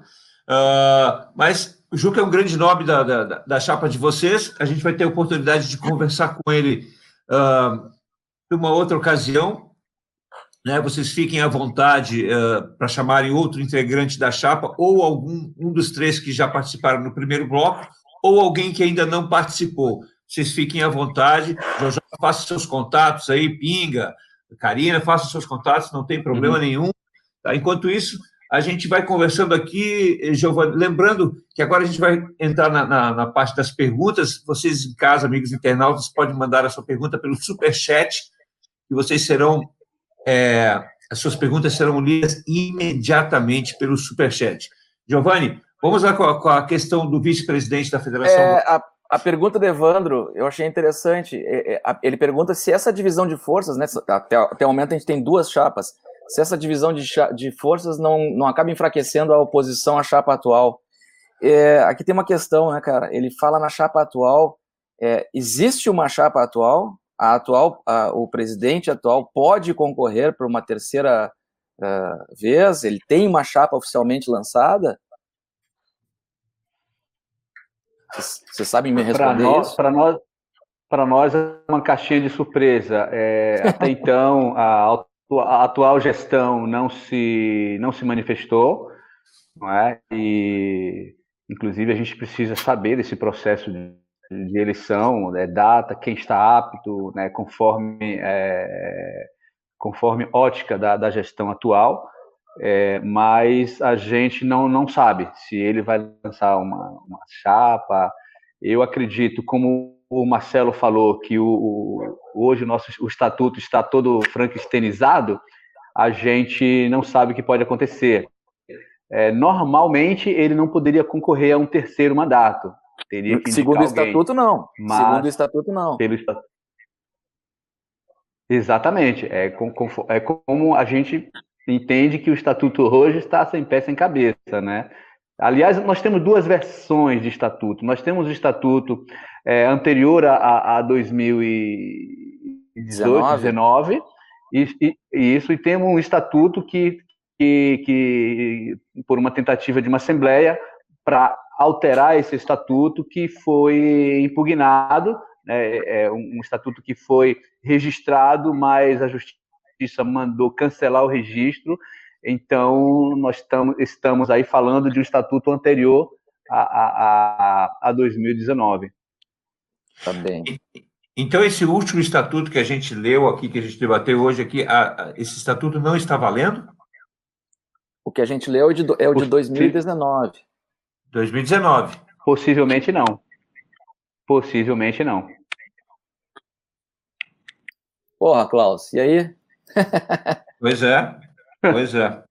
é. é. que eu recebi esse estatuto como sendo o mais atual, inclusive é o que está na página da, da, da CBS, né?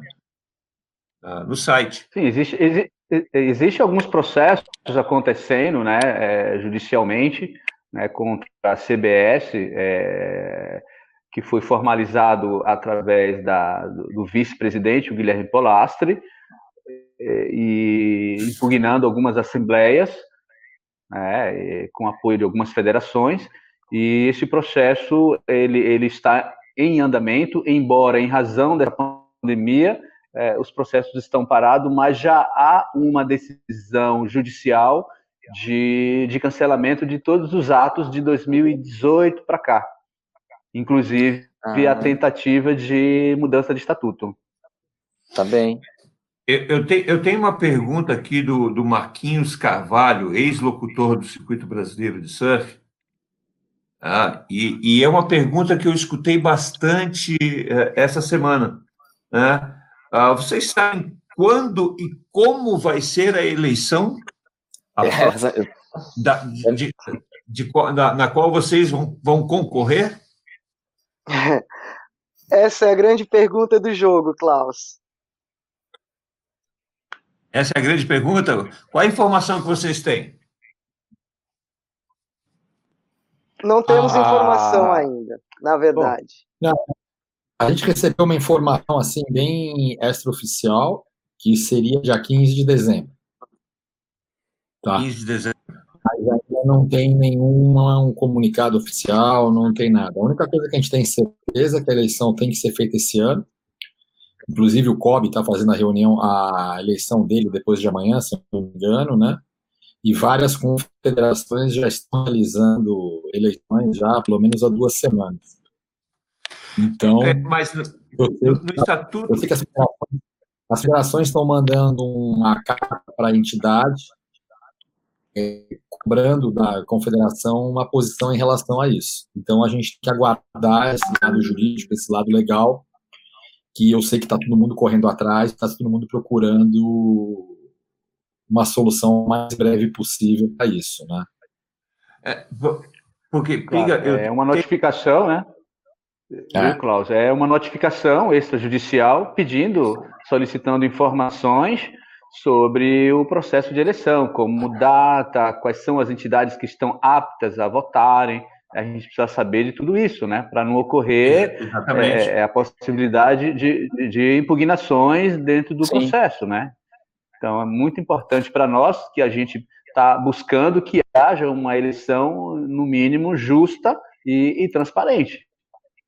É, Essa é a nossa expectativa, né? Porque eu estava dando uma, uma, Como eu te disse, eu li duas vezes o estatuto hoje, e tem um parágrafo ali sobre as eleições que diz que a eleição ela deve ocorrer no final do ano ou logo após as Olimpíadas. Agora, agora eu fico me perguntando, esse estatuto que eu tenho isso é o estatuto válido ou é o estatuto que foi impugnado? Só para confirmar aqui, ó, esse estatuto ele foi registrado no dia 5, no dia 2 de 5 de, de 2019. 2019. 2019. Tá, então ele é de, uhum. de abril, de maio de 2019. É, a, a gente tem uma. Gente Eles tiveram uma... que fazer. Desculpa. Prossiga, Pinga. Pode falar,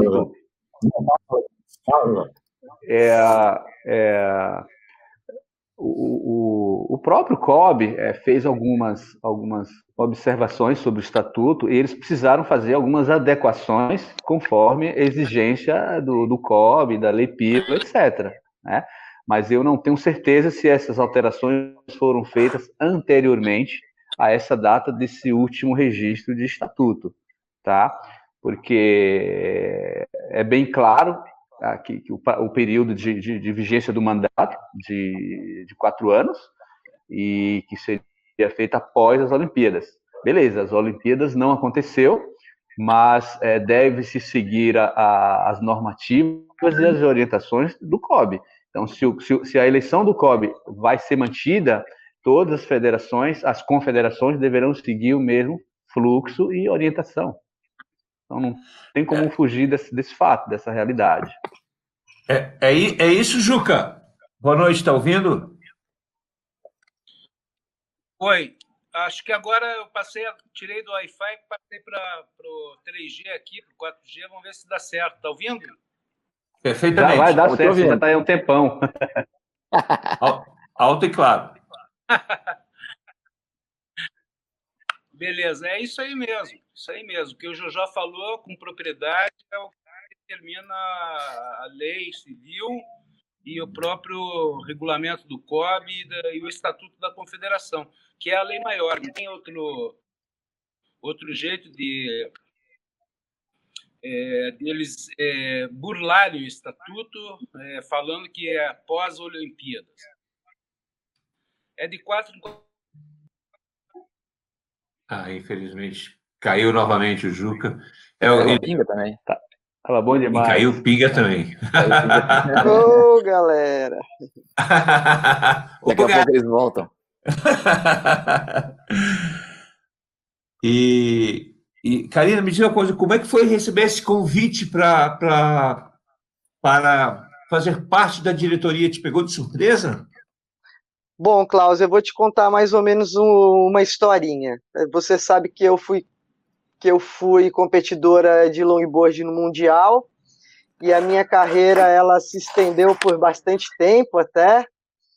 E quando eu parei de competir, eu, eu me percebi no momento que, como o Jojo falou, eu acho que a gente, né, nesse grupo, a gente fala, fala tem um, um pensamento muito parecido. Eu me vi num momento que eu achei que eu deveria voltar para o surf tudo que o surf me deu.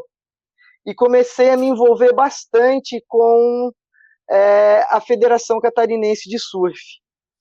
E no momento que a federação é, entrou para essa nova gestão, que é do Renato Melo, o Renato me convidou para compor a diretoria junto com eles. E entendendo o Renato, que é um cara que é muito é, especial, é, ele entendeu também que era um momento que o surf, o surf feminino precisava de, de muita ajuda, porque a gente chegou num momento em que ganhamos uma equidade de pagamento no Mundial e chegamos num ponto que a gente tem que colocar meninas que tenham o mesmo nível das meninas australianas e californianas.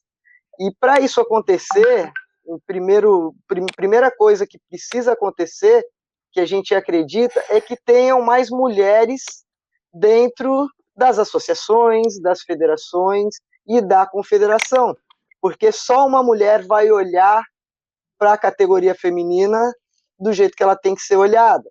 Só uma mulher pode entender o que, que as meninas passam, o que, que as meninas sentem. E eu tive uma carreira muito longa, então eu acho que eu passei por várias etapas e eu sei quantificar exatamente o que, o que, que é necessário, o que, que é preciso para dar toda essa oportunidade que as meninas estão precisando para poder chegar lá.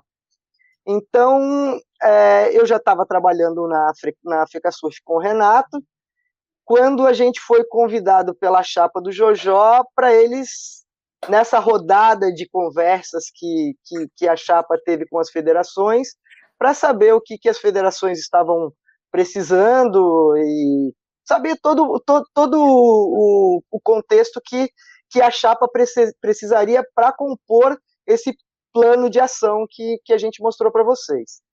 E no momento que a gente fez a reunião com eles, é, depois da reunião, a minha pergunta, além de outras perguntas, outros questionamentos que eu fiz, a minha pergunta foi enfática. E aí, vocês não vão colocar nenhuma mulher nessa, nessa chapa de vocês? e eles se olharam, riram, fizeram a mesma coisa que o Giovanni fez, e, ah, não, a gente tem que colocar aí.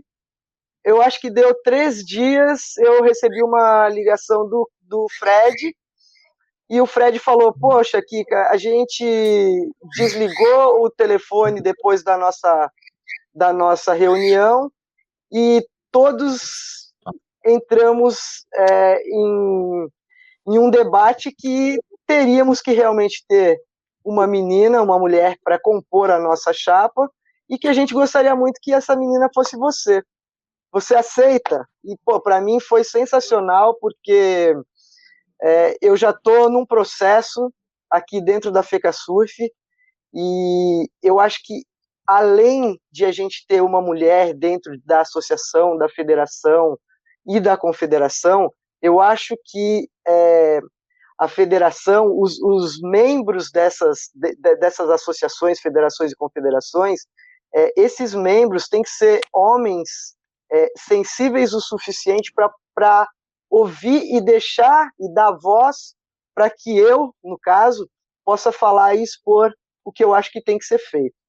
E na FECASURF, durante as nossas reuniões, é, eu tive carta branca do, do, do Renato e conseguimos, nas primeiras reuniões, é, colocar três etapas é, de é, eventos exclusivamente femininos, uma em Laguna, uma aqui em Floripa e uma no norte do estado. Então eu senti que, pô, realmente, se eu fosse entrar numa chapa, eu teria que ter essa autonomia. E na primeira reunião que eu tive aí com os gentlemen, Jojo e sua gangue, eu senti que, pô, eu teria realmente essa carta branca deles, é, eu teria minha voz ouvida, e aceitei, como eu disse aí no começo da, da entrevista, é, eu estou muito feliz de estar fazendo parte desse grupo, eu estou aprendendo bastante com o pessoal, então eu acredito que a gente vai conseguir fazer bastante coisa para a categoria feminina e também para a categoria longboard. Então eu estou tá, tá. muito grata e estou muito feliz. Obrigado, então, Karina. Uh, uma, um, uma pergunta aqui do Cera, nos, pelo Superchat. Uh, ele, ele, obviamente, torcedor do Internacional, ele botou o símbolo ali. Ó. Quem tem o direito de votar? Só as federações? Faça você também a sua pergunta pelo Superchat. Quem pode votar? Somente as federações? Juca. Nós temos é, as federações e, e, temos um grupo de representantes que são, são eles é, representantes dos surfistas, representante do longboard, surf feminino, do surf adaptado e do SUP. Então, são no total 20 votos a serem disputados aí. Ah, então são, são 15 federações e mais cinco e mais representantes. Mais cinco representantes. Representantes. É, então, e todos, todos, todos os votos valem um só ou tem algum algum, algum peso? Um voto, um peso a mais? Não, não, é uma, uma, uma instituição, um voto. Ah, e a gente deve também considerar aquelas instituições que estão inaptas né, no processo. Que são aí pelo menos umas três ou quatro estão inaptas a participarem do processo. Inclusive, Jojo, em cima disso, tem uma pergunta aqui do Sérgio Gadelha. Depois a gente volta para a pergunta do, do, do Giovanni do SUP, tá, Giovanni? Porque eu vou aproveitar esse gancho. Vou aproveitar esse gancho Juca, tá me ouvindo, Juca? Voltou de um outro lugar agora. Estou ouvindo, Cláudio. Vamos ver se consegue agora. Tá, olha só, eu tenho uma pergunta aqui do Sérgio Gadelha. Fala, é, oi, tem pergunta aqui do Sérgio Gadelha, ele diz assim, ó, para uma eleição de confederação ter legitimidade, as federações devem estar aptas jurídica, estatutária e fiscalmente. Minha pergunta é: se vai ser organizada uma comissão extrapartidária isenta para analisar caso a caso ou uma comissão com integrantes de todas as chapas? A é? gente, Klaus, a gente fez uma solicitação já, tá? Foi feita já há algum tempo. É, a gente fez uma solicitação assinada por algumas entidades para a eleição ser realizada dentro do COB, com a supervisão do, de uma pessoa do COB e uma pessoa da Secretaria Nacional de Esportes. Tá? O, o, o COB é em Brasília? Não, COB é no Rio de Janeiro. Ah? COB é no Rio de Janeiro. COB é no Rio. No Rio de Janeiro. E a, e a eleição, vocês fizeram esse pedido para a eleição ser na sede do COB do Rio de Janeiro. Exatamente.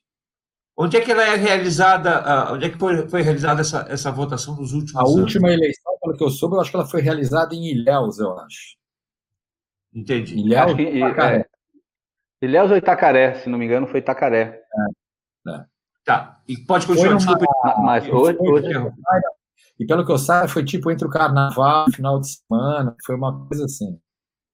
Tá, desculpe, eu lhe interrompi, Pinga. Desculpe, você pode terminar o seu, o seu raciocínio, perdoa do sobre o COB?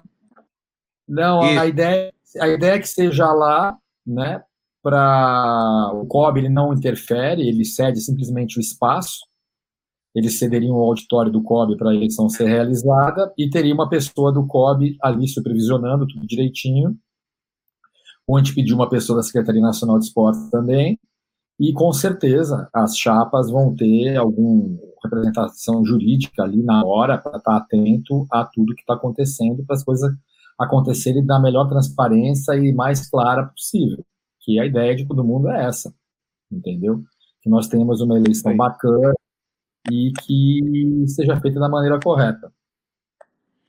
É, é, veja, veja bem, Piga, uh, tenho, tenho, é, a, a, essa pergunta do Sérgio Gadelha, ele termina com um comentário, e a gente quer deixar bem claro aqui que, que os comentários aqui, eles são, é, não, não, não, não exprimem exatamente a, o pensamento do programa, mas a gente aceita os, todos os comentários, certo? E ele diz assim, ó, ele, ele pergunta se vai ter esse controle, né, é, ou criado uma comissão para de todas as chapas para fiscalizar o, o, o, pleito, ele diz assim, ó, para evitar o que aconteceu no passado, onde se aceitavam votos de federações totalmente irregulares. Fato esse que fui testemunha. Palavras do Sérgio Gadelha. Essa é, é a hoje, como, como o Jojó colocou antes, né? A gente nesses últimos 180 dias aí, a gente teve um, a gente conseguiu, a gente tem uma ideia muito clara, né, e real da situação de todas as entidades no Brasil. E como o Jojó colocou, o grande objetivo é que todas as entidades possam votar, né?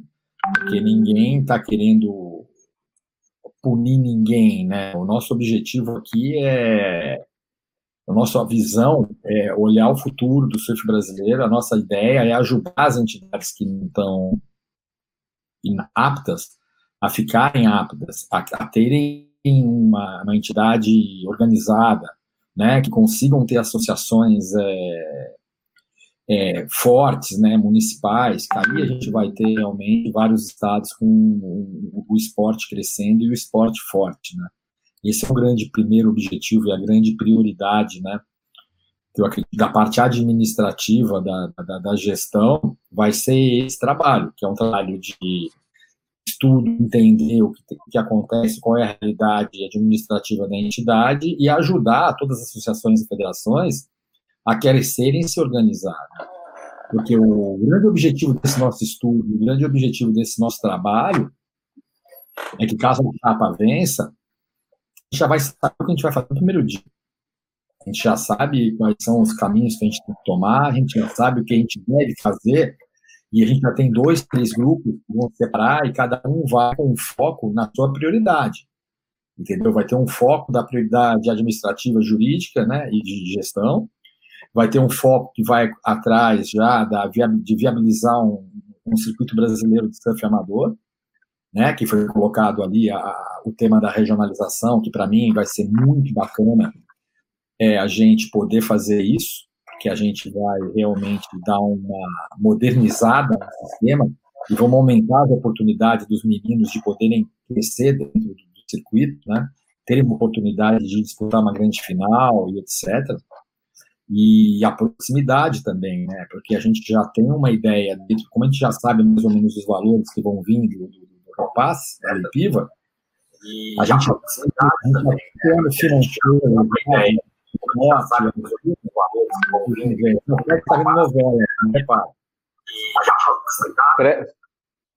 Fred, aí, isso.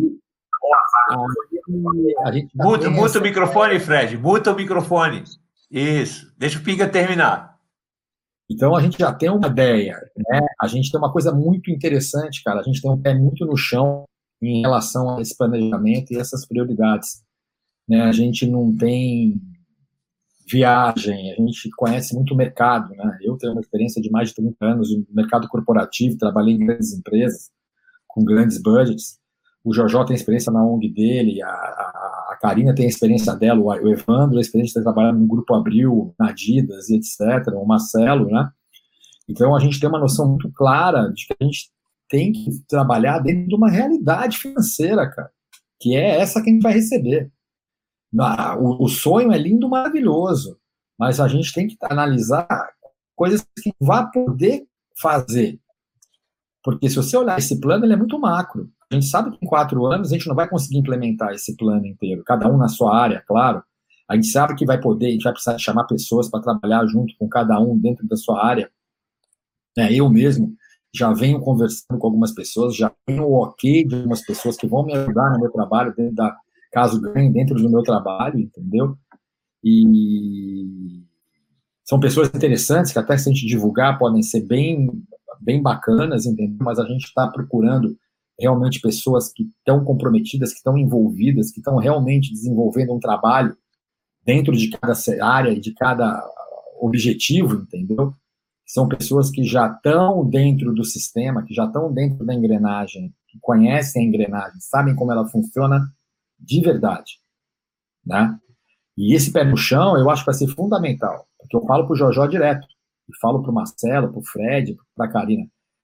O nosso grande objetivo, cara, se a gente achar para vencer do Jojó, na minha visão, é a gente conseguir entregar, caso não, não se eleja agora e não ganhe uma reeleição, ou não sei, é que a pessoa que entre depois dessa gestão pegue uma entidade organizada, uma entidade com os processos transparentes, uma entidade com um circuito funcionando, com um relacionamento com todas as federações e associações limpos e transparentes, sem brigas, entendeu? Sem picuinhas, entendeu?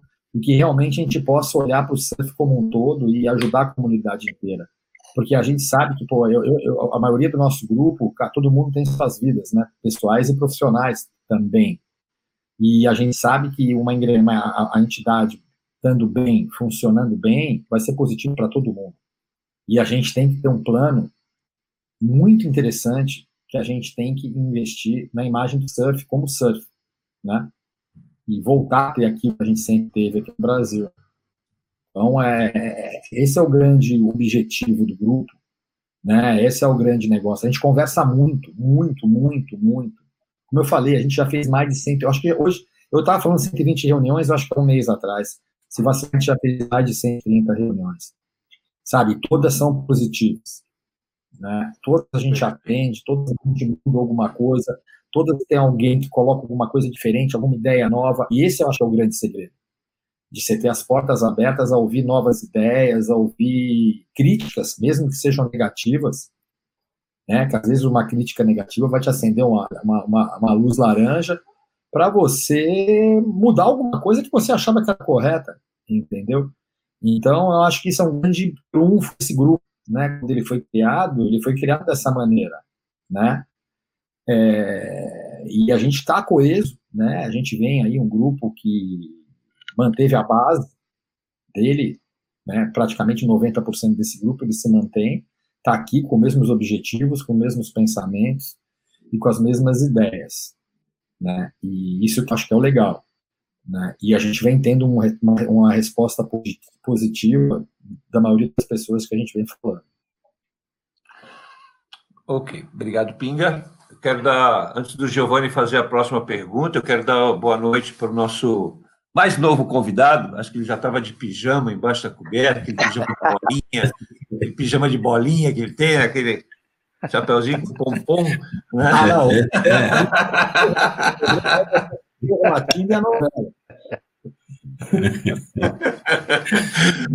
Boa noite, Frederico Leite, tudo bem?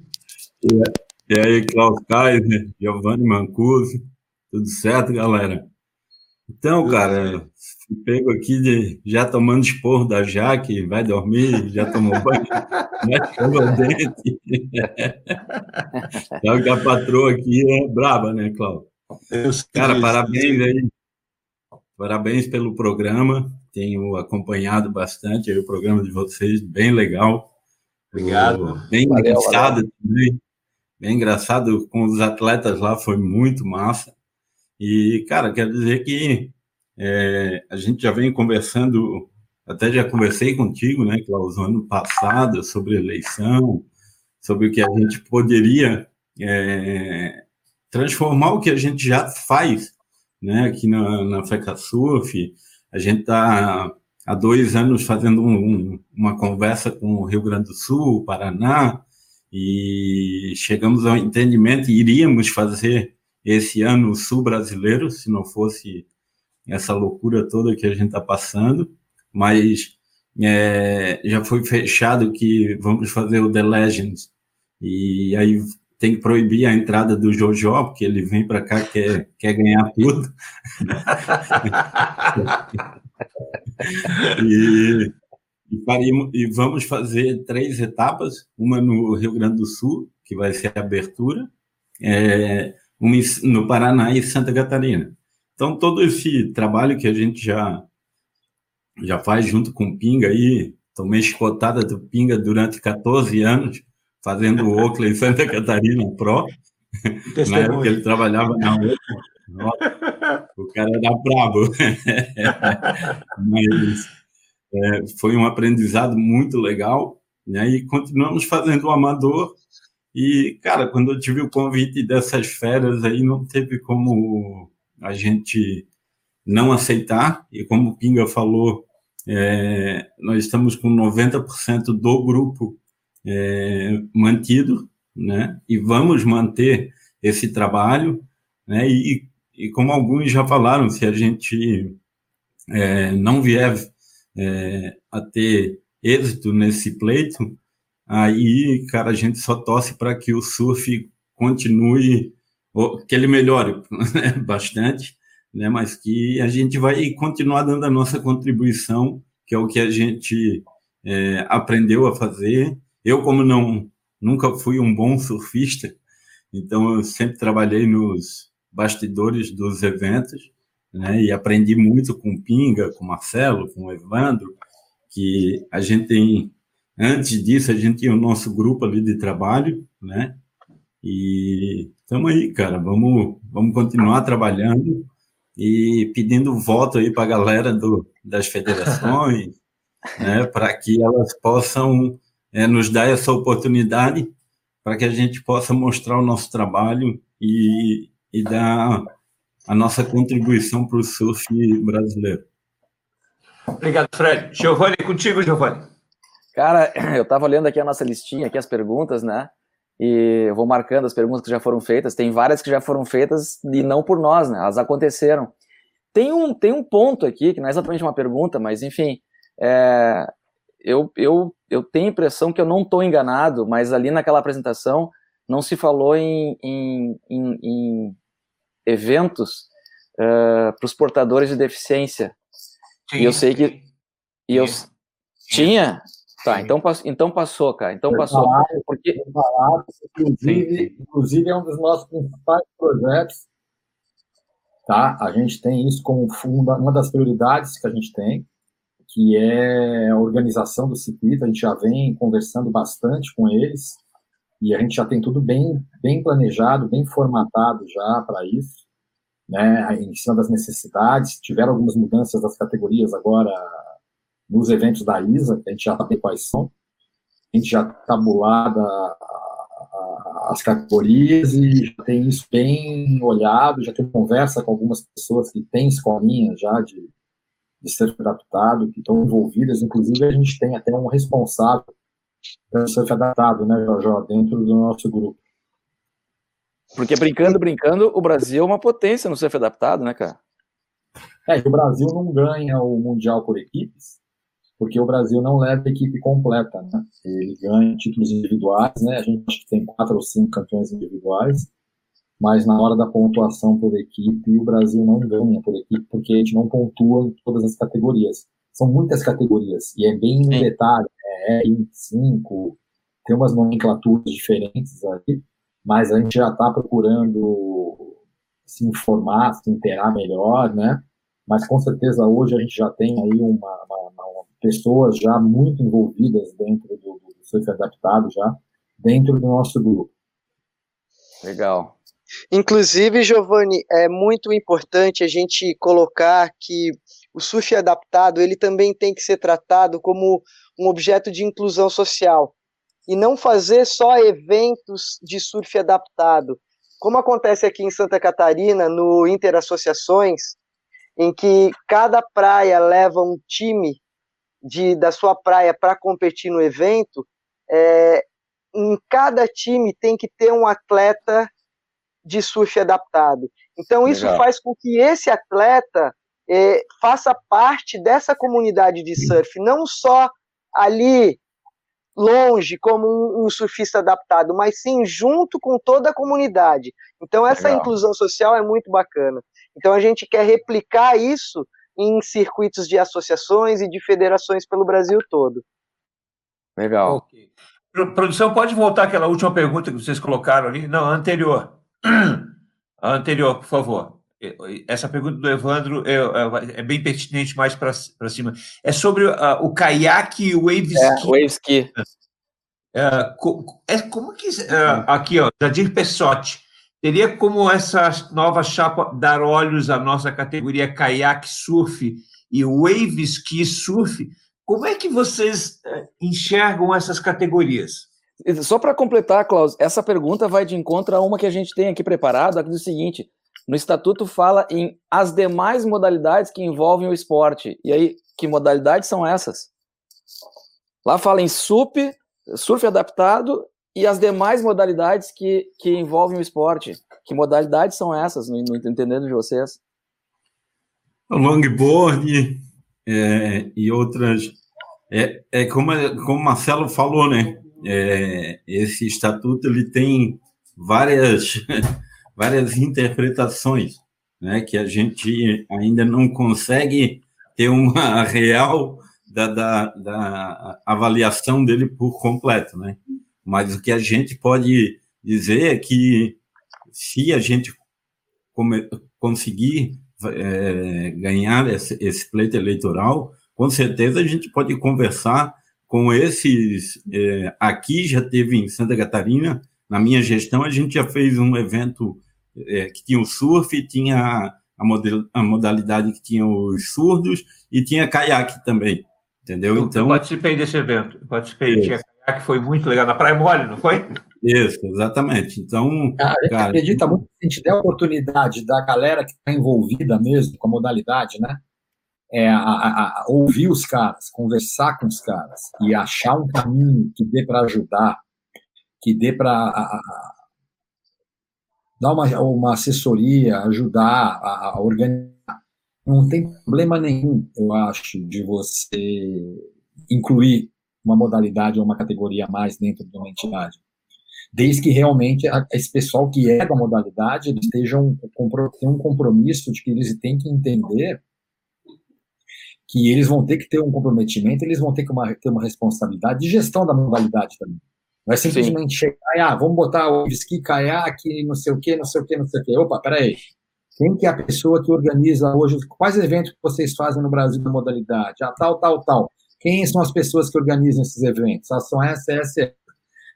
Chamar uma reunião junto com os atletas mais, mais atuantes e buscar um caminho em conjunto. Né? Para ir, eu faço um campeonato em Floripa, eu faço um campeonato em Natal, eu faço um campeonato em Vitória. Né? Legal, quem são seus parceiros comerciais? Com certeza tem parceiros comerciais regionais dentro de cada evento desse. E ajudar esses caras a se organizarem, a crescerem, a de repente a, ajudar eles a fazer um projeto melhor, né? Como o Marcelo colocou aí antes, a gente tem a ideia de padronizar, né?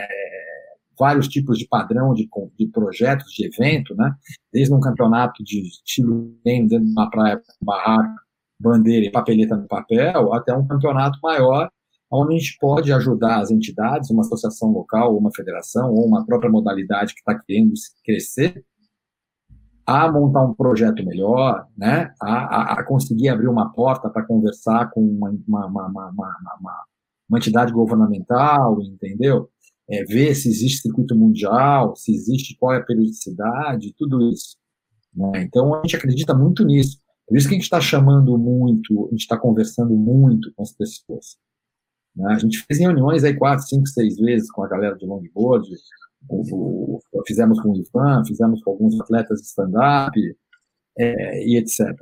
Né? Porque é importante o envolvimento deles, é um importante comprometimento deles. Porque é, só assim a engrenagem vai andar, porque é muita coisa. O trabalho é muito grande, o trabalho é muito detalhe, e as pessoas têm que estar envolvidas e têm que estar comprometidas em fazer as coisas andar dentro do planejamento, dentro de prioridades. E para mudar, vamos botar o caiaque wave ski, legal. Quem é o Maurão? É o Rogério? Quem é que vai ajudar? Né? Uhum. Então, as portas vão estar sempre abertas. Né? Sem preconceito. É isso aí. Uh, uh, eu, eu, claro. Eu, eu, eu tenho uma pergunta para o Jojó, é a pergunta do Evandro, do vice-presidente da Federação Gaúcha. produção, pode colocar no, uh, na tela, por favor, uh, produção? Do, do Evandro. Às vezes passa, porque é muita pergunta, passa, e aí eles não conseguem pegar mais. Mas eu, ah, aqui, ó. Uh, hoje não saber, o Evandro César Dias Gomes, ele é vice-presidente da Federação Gaúcha de Surf. Né? Ele diz assim, ó, hoje não sabemos quais federações estão regulares. Né? A Federação Gaúcha de Surf está. O Jojó me disse antes que, que são 20 votos, 5 de uh, representantes. Representantes e mais 15 federações. Vocês, vocês sabem quais são essas federações e se elas estão regulares, Jojó? Positivo. Nós estamos, uh, já iniciamos há praticamente uns 30 dias atrás é, um mapeamento é, da situação de todas as federações. Né? O nosso jurídico está responsável por essa etapa e, e para a gente é muito importante saber é, da situação é, jurídica é, de todas as federações, embora, embora nós precisamos, através da notificação extrajudicial da gestão atual, que ele nos diga qual o jogo, né? ou, ou seja, quais são as, as, as, federações que, segundo a ótica dele, está realmente apta a participar do pleito. Né?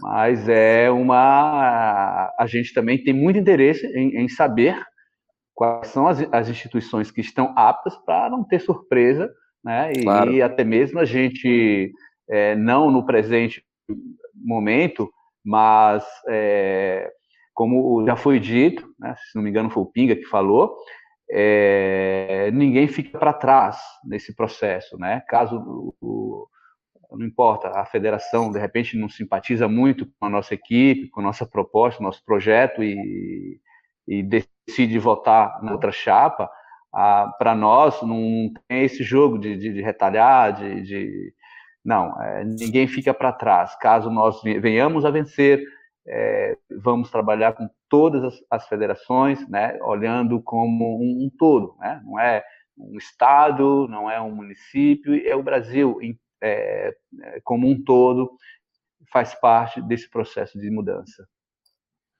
Uh, vai, vai, aí, Giovanni. Gilberto Pereira, oficial. Hoje nós votamos nos políticos de, de forma, né, na, na forma de voto eletrônico. Temos excelentes empresas de tecnologia, principalmente nos eventos de surf. Seria possível uma votação das federações assim na CBS? É. Eu, eu fiquei pensando antes, quando, quando, quando acho que o Jojó comentou que acha que a, a última eleição foi em Itacaré. Eu, eu fiquei imaginando a Federação Gaúcha, que teve que sair do, do, do Rio Grande do Sul e ir lá em Itacaré votar.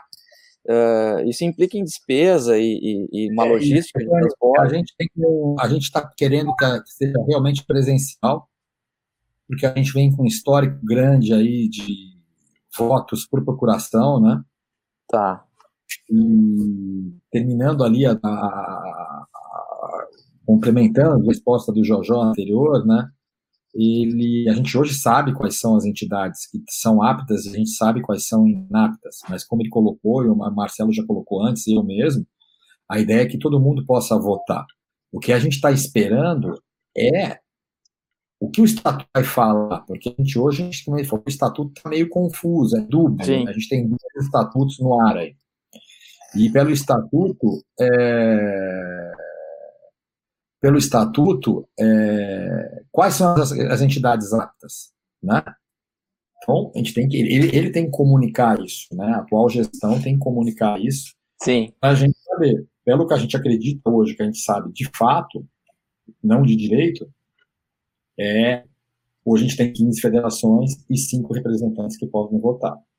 Né? Agora, do Gilberto, do Gilberto Niterói, lá, a gente fina, é, a gente realmente a gente quer o, o grande objetivo de todo mundo, inclusive do, do, do, do, grupo, é que realmente a eleição seja presencial, que o, né, é, é, o grande objetivo de todo mundo, é que a gente esteja reunido todos os, os os presidentes de entidade estão reunidos ali. A gente está muito preocupado com essa história das procurações. Tá? Sim.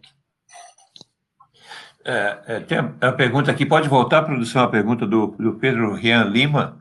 Ele diz assim: Eu estou aqui, mas na verdade gostaria de saber como vai ficar o circuito brasileiro amador esse ano, pois só teve uma etapa em Itacaré.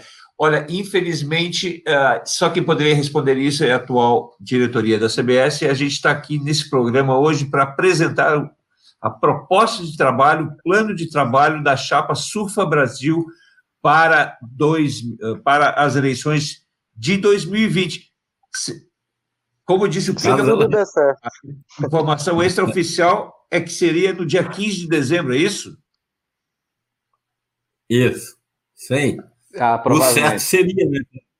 O certo ele, uhum. era ele chamar dia 15 de novembro, um mês antes, colocar em todos o diário oficial, enfim, né? É, dar notoriedade à eleição, e aí dia 15 de dezembro o pleito eleitoral escolhido por ele aonde vai ser, mas eu acho que vai ser no COB ali no, no Rio de Janeiro.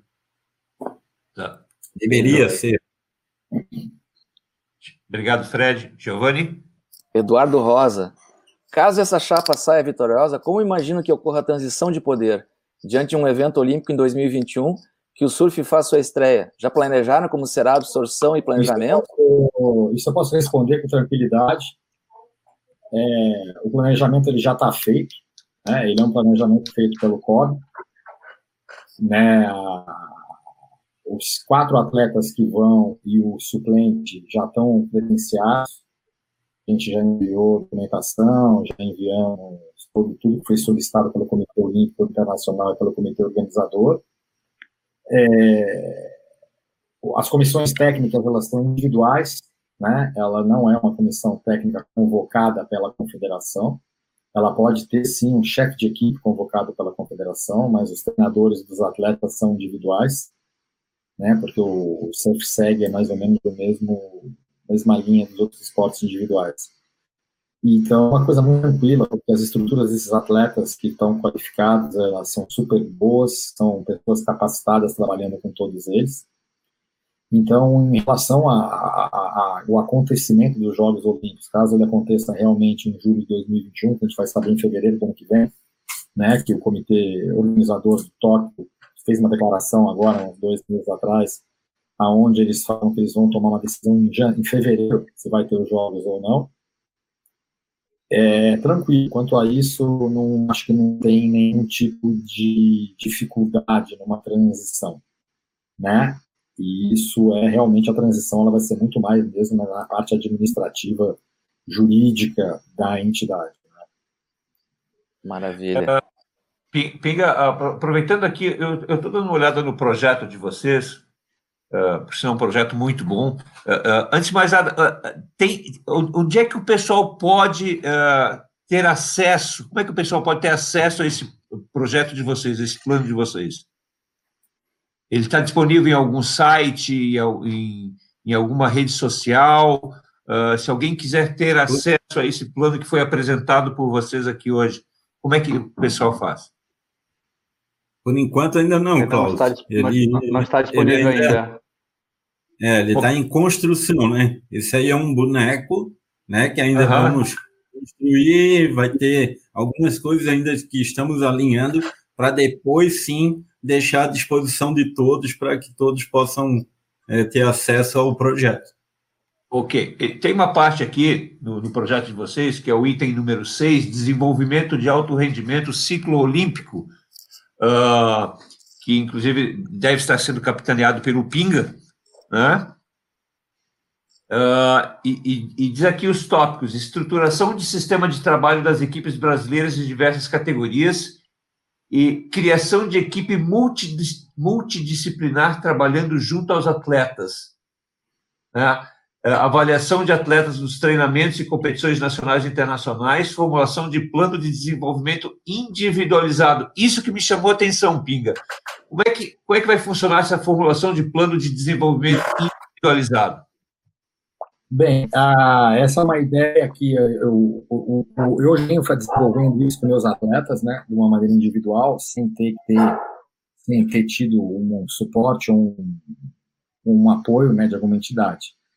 A ideia é, eu tenho, eu tenho já uma experiência, né, vamos entrar já no ciclo olímpico, né, é, eu tenho uma experiência de já ter trabalhado em quatro Olimpíadas e cinco Jogos Pan-Americanos, né, eu participei dentro de algumas delas, eu participei ativamente dentro de, de comissões técnicas, principalmente no vôlei de praia.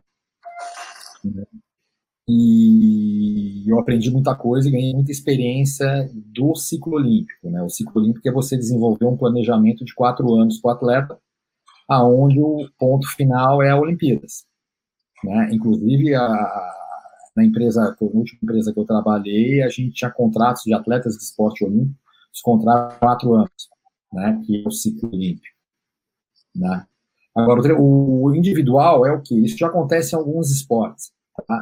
É, e em alguns esportes não são ranking, né? Acontece até em alguns esportes coletivos, como vou dar um exemplo do próprio rugby, aonde tem um prêmio que tem uma, uma parceria entre a confederação e um, e um benfeitor, aonde ele paga, acho que dois ou três meninos e duas ou três meninas que vão fazer um intercâmbio na Nova Zelândia. É uma escolha técnica por um grupo de treinadores que escolhem quem são esses três garotos e três garotas. A visão que a gente tem é que no surf a gente trabalhe dentro dessa avaliação. É claro que o ranking vai ser a grande referência, né? Que a nossa ideia é com o circuito brasileiro mais bem organizado, a gente tenha de volta os melhores atletas brasileiros disputando o circuito brasileiro amador que a gente não tem hoje. A gente possa usar o ranking como base para a gente desenvolver um trabalho de tentar conseguir escolher aí três, quatro meninos e três, quatro meninas que possam fazer um intercâmbio fora do Brasil, é, tipo Austrália ou na Califórnia ou em outro lugar, onde além deles desenvolverem, deles treinarem, eles possam estudar inglês, eles possam se desenvolver, eles possam aprender uma nova cultura, né?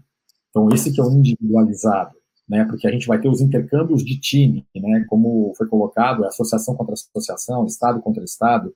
A gente tem ideia, eu já conversei com vários países aqui da América do Sul, da América Latina, onde a gente pode fazer intercâmbios com Peru, com Chile, com Costa Rica. É, eu conversei com o pessoal em Portugal já, a gente pode fazer com Portugal, já falei com o pessoal da África do Sul também. São lugares mais próximos, né? A gente pode fazer um intercâmbio no Nordeste, que é um voo de, de, de Lisboa, Conversei também com, com, com, a turma lá da França também, de, de, de a gente esquentar isso.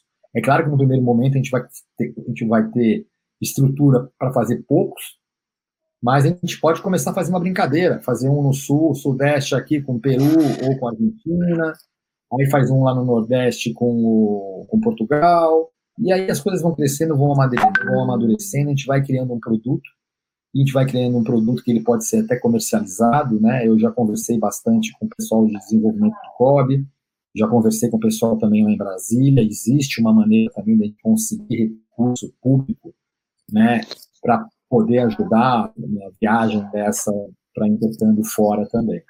Então é uma coisa que dá para ser feito com calma, desde planejado, a gente já tem mais ou menos uma ideia de qual é o caminho, né? Eu, eu já conversei com pessoas especializadas que fazem isso, que já fizeram, né? Eu já tenho essa experiência com, com os atletas que eu trabalhei.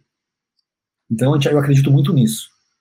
Eu acredito nos dois, nas duas coisas, tanto nos camps regionais entre associações e estados, nos intercâmbios com os outros países e nesse individual. Eu acho que a gente pode trazer algo muito legal para a pessoa, para a criança, não só para ela ser como um atleta profissional, né, mas para o desenvolvimento dela como pessoa, como desenvolvimento dela como ser humano, né, para dar uma bagagem para ela, para caso ela não tenha algum problema no meio da carreira, ela não possa combinar, continuar, ela vai ter uma bagagem de ter morado fora do Brasil, de ter estudado fora do Brasil e poder tocar, né, como a gente colocou ali, dos planos que a gente também já conversou com o SESI, já conversamos com professores do SEBRAE, eu já conversei com pessoal, pessoas de umas universidades também que são especializadas em marketing esportivo, para a gente criar maneiras e criar ferramentas de ajudar o, esse plano, né, de ajudar o atleta a, a, a, a, ter uma continuidade pós. O cara quer ser dono de uma pousada, faz um curso de gestão hotelaria no Sebrae,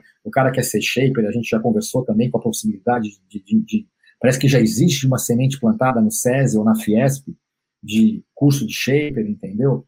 É, e como eu falei, é muito trabalho, por isso que a gente está procurando com muita calma as pessoas que vão fazer parte do grupo, para realmente serem pessoas com experiência em cada área, em cada setor, e tenha principalmente o network e o conhecimento para poder fazer com que as coisas comecem a andar, porque a gente sabe que em quatro anos são muitas coisas para serem feitas. Né? Ok. Uh, Giovanni, uh, a gente tem um, um último break para a gente voltar para o último, último bloco, que é bem mais curtinho. Uh, quer fazer alguma ponderação agora, Giovanni, antes da gente ir para o nosso comercial? Cara, eu tenho uma ponderação, mas ela vai ser mais longa. Prefiro fazer depois. É, então a gente vai rapidamente para o intervalo, é rapidinho, como dizia o professor Raimundo, é vapt-vupt. A gente já volta para a gente finalizar esse papo com a, a, as últimas perguntas. Voltamos já já, fiquem ligados. Estamos de volta com o nosso Surf Debate, oferecimento da Kite Sul, a verdadeira board house, tudo para surf, kite, sup e foil. Acesse www.kitesul.com.br. Lord Surfwear, produção sustentável para um surf mais limpo. Saiba mais em www.lordcia.com.br e Surfland Brasil, muito mais que uma onda. Conheça todos os detalhes em www.surflandbrasil.com.br Produção, a pergunta da Surfland valendo um boné, hoje aqui no nosso Surf em Debate. Quais países já contam com a tecnologia? Pode colocar ali, por favor. Aí, quais países já contam com a tecnologia Waveguard Cove 2.0 em ação? No final do programa, no final desse bloco, a gente vai é, explicar o que seria essa tecnologia Waveguard Cove 2.0 e sortear o boné. Giovanni Mancuso, reta final. Lembrando, pedindo para o pessoal que está acompanhando para se inscrever no canal e dê o seu like, dê o seu joinha, tá, para receber as notificações. Giovanni, contigo nesse último bloco. Cara, é um comentário em cima do, do estatuto, apesar de que o Jorjó estragou a nossa brincadeira, né, dizendo que de repente ele não está valendo, mas é o seguinte, tem, tem uma informação recorrente no estatuto que fala que a CB Surf é uma entidade que não tem fins lucrativos essa, essa informação se repete várias vezes, tá? Mas no artigo 2 parágrafo 3 diz o seguinte: por ser uma associação sem fins lucrativos, terá obrigatoriamente de aplicar integralmente seus recursos na manutenção e desenvolvimento dos seus objetivos sociais. E aí eu tenho duas perguntas sobre isso. A primeira é a seguinte: na interpretação de vocês, quais são esses objetivos sociais? Que a CBS, que a CB Surf tem que colocar todos os recursos dela nisso. João Jossa responde? Desculpa, eu estava tava no mute aqui. Bom, a princípio, é, isso subentende que, que são todas as finalidades é, é, é descritas né, como, é, como objetivo principal da instituição, né? E dos quais a gente não mas, pode fugir deles. É, mas ali diz, ali diz que. Uh, deixa eu Oi. pegar aqui de novo. Desculpe. Uh, tem que por ser uma, uma associação, vou repetir o Giovanni, por ser uma associação sem fins lucrativos, terá obrigatoriamente que aplicar integralmente seus recursos na manutenção e desenvolvimento dos seus objetivos sociais. Essa, é per diz... essa, essa, essa, pergunta tem uma segunda etapa depois, tá? Primeiro a gente tem que entender o que, que são esses objetivos sociais é. que vão tomar todos os recursos da entidade. É, então, a, a, a, o, que diz, o que diz o estatuto é que tem que uh, aplicar integralmente no, no, desenvolvimento dos seus objetivos sociais. Agora, a pergunta é para vocês. Na opinião de vocês, o que seriam esses objetivos sociais? Vocês fazem ideia do que seria isso? Klaus, é, Já, assim, é, é todo... simples, são as finalidades, são as finalidades, né, de, da, dessa entidade existir, né? Então, o que é. Ninguém vai inventar roda. Isso, e, na verdade, é, esses são artigos é, base, básico, na verdade, de todos os estatutos. Né? Todas as associações são fundamentadas é, e têm as suas finalidades preponderantes que estão lá em cima descritas, todas elas. E, e, e, no caso da confederação, a gente sabe que é o fomento do, do, do, do esporte, é, o desenvolvimento é, a realização de eventos, o, o, cuidado com o atleta. É, enfim, eu, eu não, não, não sei aqui de cabeça, não decorei todas essas finalidades, mas isso, gente, é, isso é básico. Todo estatuto tem. Acho que alguém pode, talvez o Pingo, o Fred poderia contribuir também. Na realidade, eu, só para o Giovanni, eu senti que o Giovanni, ele, ele, como a gente comentou, né? Ele coloca de um ponto, ele, ele, ele aparentemente ele está de uma maneira bem incompleta, né? porque na realidade a função da, da entidade ela não é só social, ela também é de desenvolvimento esportivo, né? Então isso quer dizer bem claro que você tem que pegar os recursos que você quiser e investir nas atividades que são os objetivos da entidade, que é o quê? O desenvolvimento do esporte. Então você tem que investir o quê? Em eventos de qualidade, em suporte para as associações, em suporte para as federações, em cursos de juiz, tá? desenvolvendo a entidade, criando novos profissionais, em cursos de professores de escolinha, né? em organização da, da, da, da e, e, regulamentação das escolinhas, é tudo que envolve. Fica um pouco meio parado no social, né? Mas se você for analisar... Exatamente. No 360 da, da, da, do negócio mesmo, da gestão da entidade esportiva, é, o final de tudo acaba sendo social. Se você fizer uma gestão realmente correta, uma gestão realmente focada no desenvolvimento, né, o, o, final acaba sendo, porque você vai ter que fazer associações, você vai ter que fazer parcerias com ONGs, você vai ter que fazer parcerias com entidades para você ajudar realmente a, a, o desenvolvimento do esporte desde lá da base, né? Porque, por exemplo, assim, eu fico pensando caramba, vai ter um menino lá da, da Paraíba ou do Ceará que de repente vai ganhar lá o, o, o, circuito regional que a gente está pensando em fazer. Pô, aí numa dessa ele não consegue ter dinheiro para competir na, na grande final nacional. Eu acho que a gente tem que ajudar esse menino de uma maneira dele poder vir. A gente pode ajudar ele a, a, a, a arcar com o custo de alguma passagem, a gente pode fazer parcerias dentro do local do evento, onde a gente faça a permuta para hospedagem e alimentação desse menino. Então, o cunho social está existindo num paralelo. Né? Mas você vê que o estatuto ele é muito ele é muito aberto, né? Você lê ele, você vê que tem cláusulas que, que contradizem a, você lê a cláusula 4, estou dando um exemplo fictício, tá? Você lê a cláusula 4, aí você vai ler a cláusula 19, ela contradiz a cláusula 4. Aí ela coloca uma, uma, uma situação dessa, por exemplo, não é uma situação, uma, uma posição dessa, e ela não é, e ela é ampla, ela não tem começo, meio e fim, né? Como você pega um contrato, né? O estatuto tem que ser um contrato, é um regimento interno, né? Então Sim. tem que ter começo, meio e fim no artigo, né? Então, pô, você olha e fala, pô, não tem começo, meio e fim. Tá ali. Tem que ser atribuições sociais de desenvolvimento do esporte dentro do território nacional. Né? Oh, e aí você e essas finalidades. e aí você vai trabalhar dentro dos seus projetos, das suas prioridades, que é a prioridade número um é o quê? O desenvolvimento do dentro do território nacional. Né? Tá, o, é, é, é, eu, eu quero complementar agora essa, essa, claro. esse, esse, comentário, ele começa ali, ele tem uma complementação que é o seguinte, é, não, tem, não tem remuneração para os dirigentes prevista, no, segundo o estatuto não tem remuneração prevista, tá? Eu quero comentar, é, isso também tem uma contradição ali, tá, Pinga? Tem um momento lá que fala o seguinte, que a, que a equipe pode acumular é, cargos. Duas funções. Duas, duas funções. funções mas não pode ser remunerada duas vezes, tá? Então, assim, tá, tá, mas então, então pode ser remunerada.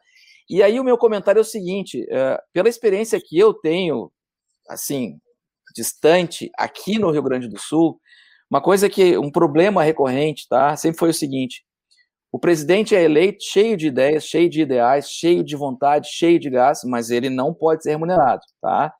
E aí ele começa, ele, ele, aí ele se dá conta da carga de trabalho que recai sobre ele. E aí ele vê o seguinte, cara, eu não consigo mais trabalhar no trabalho que eu tinha, né? Não estou conseguindo dar conta daquele meu trabalho lá, eu tenho que me dedicar aqui, só que aqui eu não posso ganhar grana. Ele acaba virando um promotor de eventos e acaba tendo que fazer escambo, nota fria e tal, para poder se remunerar, porque afinal de contas não estava previsto uma remuneração. O que, na verdade, acho que é um grande erro dele, não, não, não provavelmente da, da, da entidade. Mas assim, isso é uma realidade. Né? Então eu trago aqui agora assim, tem remuneração prevista? Se não tem, como resolver essa questão, já que eu imagino que a demanda para essa equipe vai ser gigante.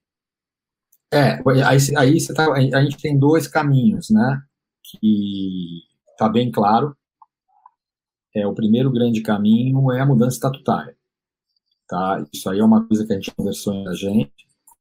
A gente já fez um estudo dentro do, de outras áreas esportivas, né? Eu até posso falar quais a gente estudou. A gente estudou o Estatuto da, do, da Vela, que é uma, uma entidade nova, né?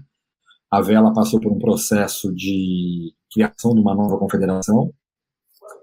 A gente estudou o Estatuto da do Skate, que acabou de ser mexido. A gente deu uma estudada no Estatuto do Rugby, que é o mais moderno do Brasil. Tá? A Confederação Brasileira de Rugby ah, é? tem um estatuto muito moderno do Brasil que é um estatuto de, que eles chamam de CA, que é de conselhos de conselho de administração, conselho de gestão e conselho consultivo. Né? Então a gente já tem essa ideia. E essa ideia é o quê? Essa ideia acaba dividindo a força-tarefa, né? Então você divide, se você dividindo a força-tarefa, você abre essa responsabilidade estatutária de 100% do presidente. O presidente, ele vai ser um presidente do conselho, ele vai ser o administrador geral, ele vai ser o, o cara que vai coordenar tudo, mas ele vai dividir as responsabilidades dele estatutariamente. Porque hoje a gente tem um estatuto presidencialista. O presidente decide o que ele quer, na hora que ele quer, da maneira que ele quer, do jeito que ele quer. E manda isso é aprender e manda soltar. E isso não é legal nem para o presidente, é. nem para ninguém. E a gente conversou já muitas vezes isso em grupo, né, Jojo? E a gente viu isso, cara. E é a única maneira de você conseguir fazer a engrenagem andar é essa divisão de responsabilidade, né? E hoje a gente sabe claro. muito bem quais são as prioridades da entidade, né? A gente sabe quais são as prioridades da entidade. A gente tem pessoas hoje que são profissionais dentro do grupo que têm a sua vida profissional e tocam a sua vida profissional e que, que vão conseguir tocar a, a, sua responsabilidade junto e paralelamente. Né? Hoje a gente sabe, aí por, não sei se é oficial, se é verdade ou se é mentira, mas rolam por aí documentos e planilhas, né? prestações de conta, onde o presidente recebe um, um valor, o diretor de marketing recebe um valor, o, o contador recebe um valor e mais alguém recebe um valor. E a gente sabe quais são as importâncias e a gente sabe qual é o valor que vai vir, teoricamente, pode ser que venha, e de como se fazer uma divisão mais ou menos disso para as pessoas. A gente sabe que, pô, vai ter que contratar um escritório de contabilidade, vai ter que contratar uma secretária legal para o Jojó para ajudar ele a desenvolver o trabalho dele, tocar o dia a dia do escritório, vai ter que ter um assistente ali. Então, esses cursos são muito mais prioritários para a gestão acontecer. Né? O grande objetivo é, é, é, é fazer a engrenagem andar e a entidade crescer. E para fazer isso acontecer, a gente sabe que a gente vai ter que abrir mão de algumas coisas, focar em algumas coisas, se doar, né? Se doar para que as coisas aconteçam. Então a gente já tem mais ou menos um, um, um, um plano de como isso vai acontecer, de como isso pode ser feito num primeiro ou num segundo mandato, e de fazer com que as coisas aconteçam. É claro que o objetivo para daqui a 10 anos, 8 anos, é você ter uma entidade totalmente sólida financeiramente, que possa ter um capital de giro interessante e possa pagar salários bons para todo mundo, como a gente sabe que existem entidades no Brasil que fazem isso, como a do próprio rugby, como a do, apesar que a do rugby tem benfeitor, né? Apesar, apesar do rugby captar um recurso muito interessante né, de patrocínio, o rugby tem dois benfeitores que injetam dinheiro muito grande dentro da entidade, né? Então, é, a própria CBV, que a gente sabe que aquilo ali é um, é um, é um, é um efeito dominó, né? Ninguém sabe qual é a realidade financeira dentro da entidade, a gente sabe que tem um capital grande, né? E, e a gente tem muito em mente isso, cara, que a gente sabe que a gente tem que trabalhar dentro dos recursos que tem e trabalhar para fazer melhorar esses recursos. A gente sabe que, pela regra, se a gente conseguir ganhar a medalha, a gente pode pleitear um valor maior de repasse da lei PIVA, né? E assim por diante, e você vem caminhando dentro de prioridades e planejamento financeiro também. É o seguinte, de, a gente vai olhar a regra do jogo, a prestação de conta tem que ser mensal, ela vai ser mensal e vai estar no site. Feita da maneira que tem que ser feita. Se trimestral, ela vai estar lá trimestral e vai estar no site. Entendeu? Porque isso a gente já conversou, a gente já conversou, não muito, não muito, tá? Desculpa eu estar falar no, no, no, em cima dos outros, mas a gente conversou... O que menos a gente fala é de, é de dinheiro, remuneração, né? Mas isso é importante, cara. cara. A gente está muito mais preocupado em fazer que a coisa aconteça, que a coisa ande, a gente não tem preocupação. Você tem uma ideia, para a gente definir os cargos, cara, a gente demorou quatro meses. Porque, putz, não estava ninguém muito preocupado com isso. Pô, a gente está preocupado em fazer as coisas acontecerem e cada um foi dividindo realmente a área que tem mais expertise para trabalhar, né? Legal. Legal. Uh, era, era isso, Giovanni? Não, era isso, era isso. Legal, legal, é isso aí. Eu vi o rapaz ali, né, o do, da, da RC9 lá, ele falou do conselho consultivo. É, a gente é. pode a, a, antecipar que a gente vai ter um conselho consultivo e a gente já tem cinco convidados que já aceitaram o convite, que a gente não divulgou ainda, porque a gente acha que não é interessante, a gente não precisa divulgar isso, né? E são pessoas que, quando o caso, quando as pessoas souberem quem são essas pessoas, vai ser uma coisa muito interessante. E o Newton coloca, vai ser remunerado, cara. Claro que vai ser remunerado, mas de uma maneira muito tranquila, cara, porque a gente sabe que o recurso é pequeno. Não adianta claro. a gente ter utopia e achar a gente vai usar, e, e, e usar a, o recurso para pagamento de salário. Porque o nosso objetivo é fazer com que as coisas aconteçam, para mim, o recurso das coisas acontecerem. Mas, mas é. nem o contrário, né, Pinga? Nem, a, regra, a lei é clara, a gente só pode usar o 20% do repasse da lei PIVA para salário. Entendeu? Só a lei é clara, é 20%. Depois a gente recebe 860 ou 880 mil reais por ano de repasse da lei PIVA. E a gente tem que esse recurso que pode ser utilizado e... para de Sim. Legal. O, o eu queria só contribuir com, com, com o, o, o Giovanni no sentido de que aqui no nosso grupo o que menos a gente fala é de dinheiro, de salário, de remuneração. A gente precisa fazer uma distribuição justa do pouco recurso que tem atualmente, tá? E remuneração, salário, isso é consequência né, de um trabalho muito sério, muito dedicado, tá? Inclusive, eu, eu venho refletindo muito sobre a questão de que você falou, né? Que muitas vezes a demanda de uma instituição é tão grande que a, a pessoa até desiste, né? porque tem que abrir mão de coisas do seu próprio trabalho para poder se dedicar, senão não tem resultado. Eu sei pessoas que tiram dinheiro do próprio bolso para tocar uma associação, para tocar uma instituição, né? Então, é, inclusive, eu tenho um projeto que está tá em segredo, né? Que já estou conversando com a equipe jurídica para que a gente padronize os estatutos dessas associações é, e, e, trabalhando é, a, sus, a autossustentabilidade dessas instituições para que seu, os seus é, dirigentes possam ter uma remuneração para cumprir uma determinada carga horária e realmente se dedicar, porque daqui para frente, caso nós vençamos, vamos precisar de resultado mesmo e vamos cobrar isso. Mas para isso tem que dar condição para que essas pessoas é, tenham tempo hábil e tempo de qualidade para se dedicarem. Muito Boa. bem. Muito Boa. bom, Jó. Muito bom. Eu, aí o Rodrigão Miguel dizendo que transparência, Pinga, é muito bom, por isso atrai investidor, na seriedade. É isso aí. Eu, Grande a Rodrigão. Tá a gente a está chegando ao final do programa. Tá? Se, é aquela história, a gente já tem duas horas e 45 minutos de programa. Se deixar, tem mais duas horas fácil, né? porque começa a vir perguntas e, e assunto tem bastante. Então, sempre no final já estão dizendo, o Cláudio, o, o Cláudio, já estão dizendo que eu estou dormindo aí na live, viu? É, estão dizendo. É, olha só, sempre que a gente que termina vamos. o programa, é, a gente faz um, um uh, a gente pede que cada um defina um companheiro com uma palavra, tá? Uma palavra. Então, eu queria começar contigo, Jojó. Quero que você defina a Karina Abras em uma palavra. uma palavra uma. Ai, ai, ai. É, competência. Competência, muito bem. Karina, defina, defina Fred Leite em uma palavra. Ah, meu Deus. Aí são três.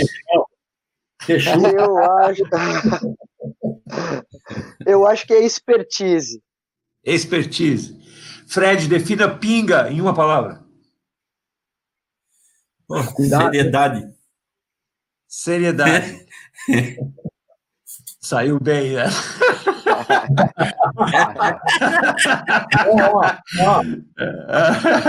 Pinga, define o Jojó em uma palavra para gente, Pinga. Cara, é.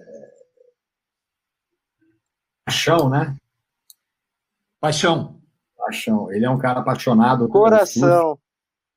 É, coração. Paixão, ele é apaixonado. Ele ganhou a galera pelo discurso dele, tranquilo, é, sossegado, ele conduz as coisas de uma maneira, é, às vezes até ingênua, mas é, coração aberto, entendeu? Ele é um cara que, quando ouve pessoas com outra opinião, pensa e quando ele vê que ele, ele apoia. E isso foi uma coisa que me é, convenceu bastante a estar junto com ele e estar do lado dele nessa empreitada dele aí. Que a gente sabe que não é fácil, né? É, ele botou a cara dele aí, né? Porque a gente sabe que a gente está no grupo dele, mas quem botou a cara dele foi ele, foi uma ação, foi uma escolha fantástica, cara. Eu falo para quem quiser, eu, eu só mando ler o currículo do cara. Falo, ah, mas eu lê o currículo do cara e a gente discute depois, cara. E você conversando com eles dois no dia a dia, você vê que eles são caras muito surf, muito apaixonados, e é isso que a gente está precisando. Cara. Eu acho que o surf brasileiro, não todo, acho, mundialmente também, a gente está precisando de surf. Está precisando de pessoas que amam surf, que são apaixonadas pelo surf, que vivem do surf, e que acreditam no que o surf é o que é. Né? Então, é... eu concordo com o Newton aí. Eu acho que são muito, sim, o Lito está falando aqui são guerreiros de associação, são sim. Por isso que a grande prioridade, o grande objetivo da gestão do JoJo é ajudar essa galera a ter mais estrutura, a ter mais Guerreiros. e a ter mais isso. Porque todo mundo é guerreiro. Né? É, isso é uma coisa que eu faço, acho que eu falei para vocês dois na nossa live, né? Eu falei para o Klaus e para o Giovanni que hoje em dia tem muito dono do surf, né? Muito pai da criança. Sim. Né? Muito pai da criança. E não tem pai da criança, galera. O que a gente fez nos últimos 40 anos aqui no Brasil, cara, é algo que ninguém fez no mundo. E isso aí envolve mais de 100 pessoas, cara. É, eu tive o privilégio cara, de poder estar participando disso ativamente no dia a dia e ter amizade aí com o Klaus, o Giovanni a gente se conhece pouco pessoalmente, mas a gente sempre se fala. É, tem muito pai da criança, todo mundo é apaixonado e todo mundo é guerreiro, por isso que a gente tem que tomar conta do nosso esporte. Obrigado, Pinga. Maravilha. Uh, Giovanni, vamos, vamos ver se o Pinga vai acertar a resposta lá da pergunta da, da Surfland. Uh, o, Pinga, o Pinga que é o boné da Surfland, é isso? É o... Vale que, não, vale que está sendo testado agora ou não? Vamos, ah, vamos, eu tenho aqui, lá, já, eu produção. tenho aqui já, já ganhei, já ganhei o meu, hein? produção, produção, coloca a pergunta no ar, por favor, produção. Vai, vai, Giovanni. Quais, quais, quais países já contam com a desculpa, eu estava dormindo aqui. Quais países já contam com a tecnologia Wave Garden Cove 2.0 em ação? São três. São três. São... Quais são, Pinga? Coreia do Sul, Austrália e Inglaterra, né? Inglaterra é o país de Gales, Inglaterra, né? Ó, oh, o Pinga. E aí o Pinga vai tirar, o Pinga vai tirar o boné do, do, do não, da audiência? Não. Quem, quem, foi que ganhou a produção? Hã? Quem foi, Fred? Ah, o Gilberto não vai. Gilberto trabalha na WSL, cara. Não vale, bro. Grande locutor, grande presença, vale, né? Gilberto né? Pereira. Ó, e, e Gilberto é um grande cara lá, no, lá de Niterói, levou agora o boné da, da Surfland Oficial. Antes da gente se despedir, é, eu queria só lembrar... uma coisa, Cláudio, só uma coisa. O Gilberto, o Gilberto manda teu, teu Eu tenho WhatsApp. contato dele. É, tu tem? Tá, então tá tem, Tem contato dele, tem contato dele, que a gente Olha, trabalha junto no campeonato. É marmelada, né? Pois é. Pessoal, ah, só dá um bonezinho pro Pinga, pro Pinga tirar esse cabelo dividido aí que tá foda.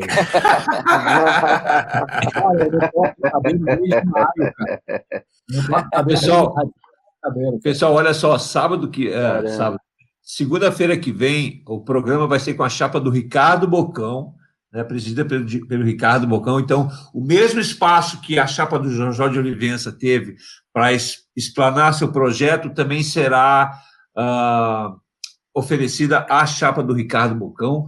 Tá? Eu quero agradecer a presença de todos vocês, muito obrigado. Tá? Foi nota 10. Vocês que estão nos acompanhando, uh, não se esqueçam de se inscrever e dar o joinha aqui para a gente, porque é muito importante. Aciona as lives para vocês, informa quando a gente está ao vivo, tá? E se inscrevam no programa para estarem sempre junto conosco. Giovanni, boa noite. Pinga, Fred, Galera, Deus aí, tudo de bom. Eu, queria, eu queria deixar aqui as minhas. As minhas dá tempo deixar uma rápida consideração final, rapidamente? Jojo, dizer que eu tô torcendo que tu um fale oito um minutos para fechar três horas.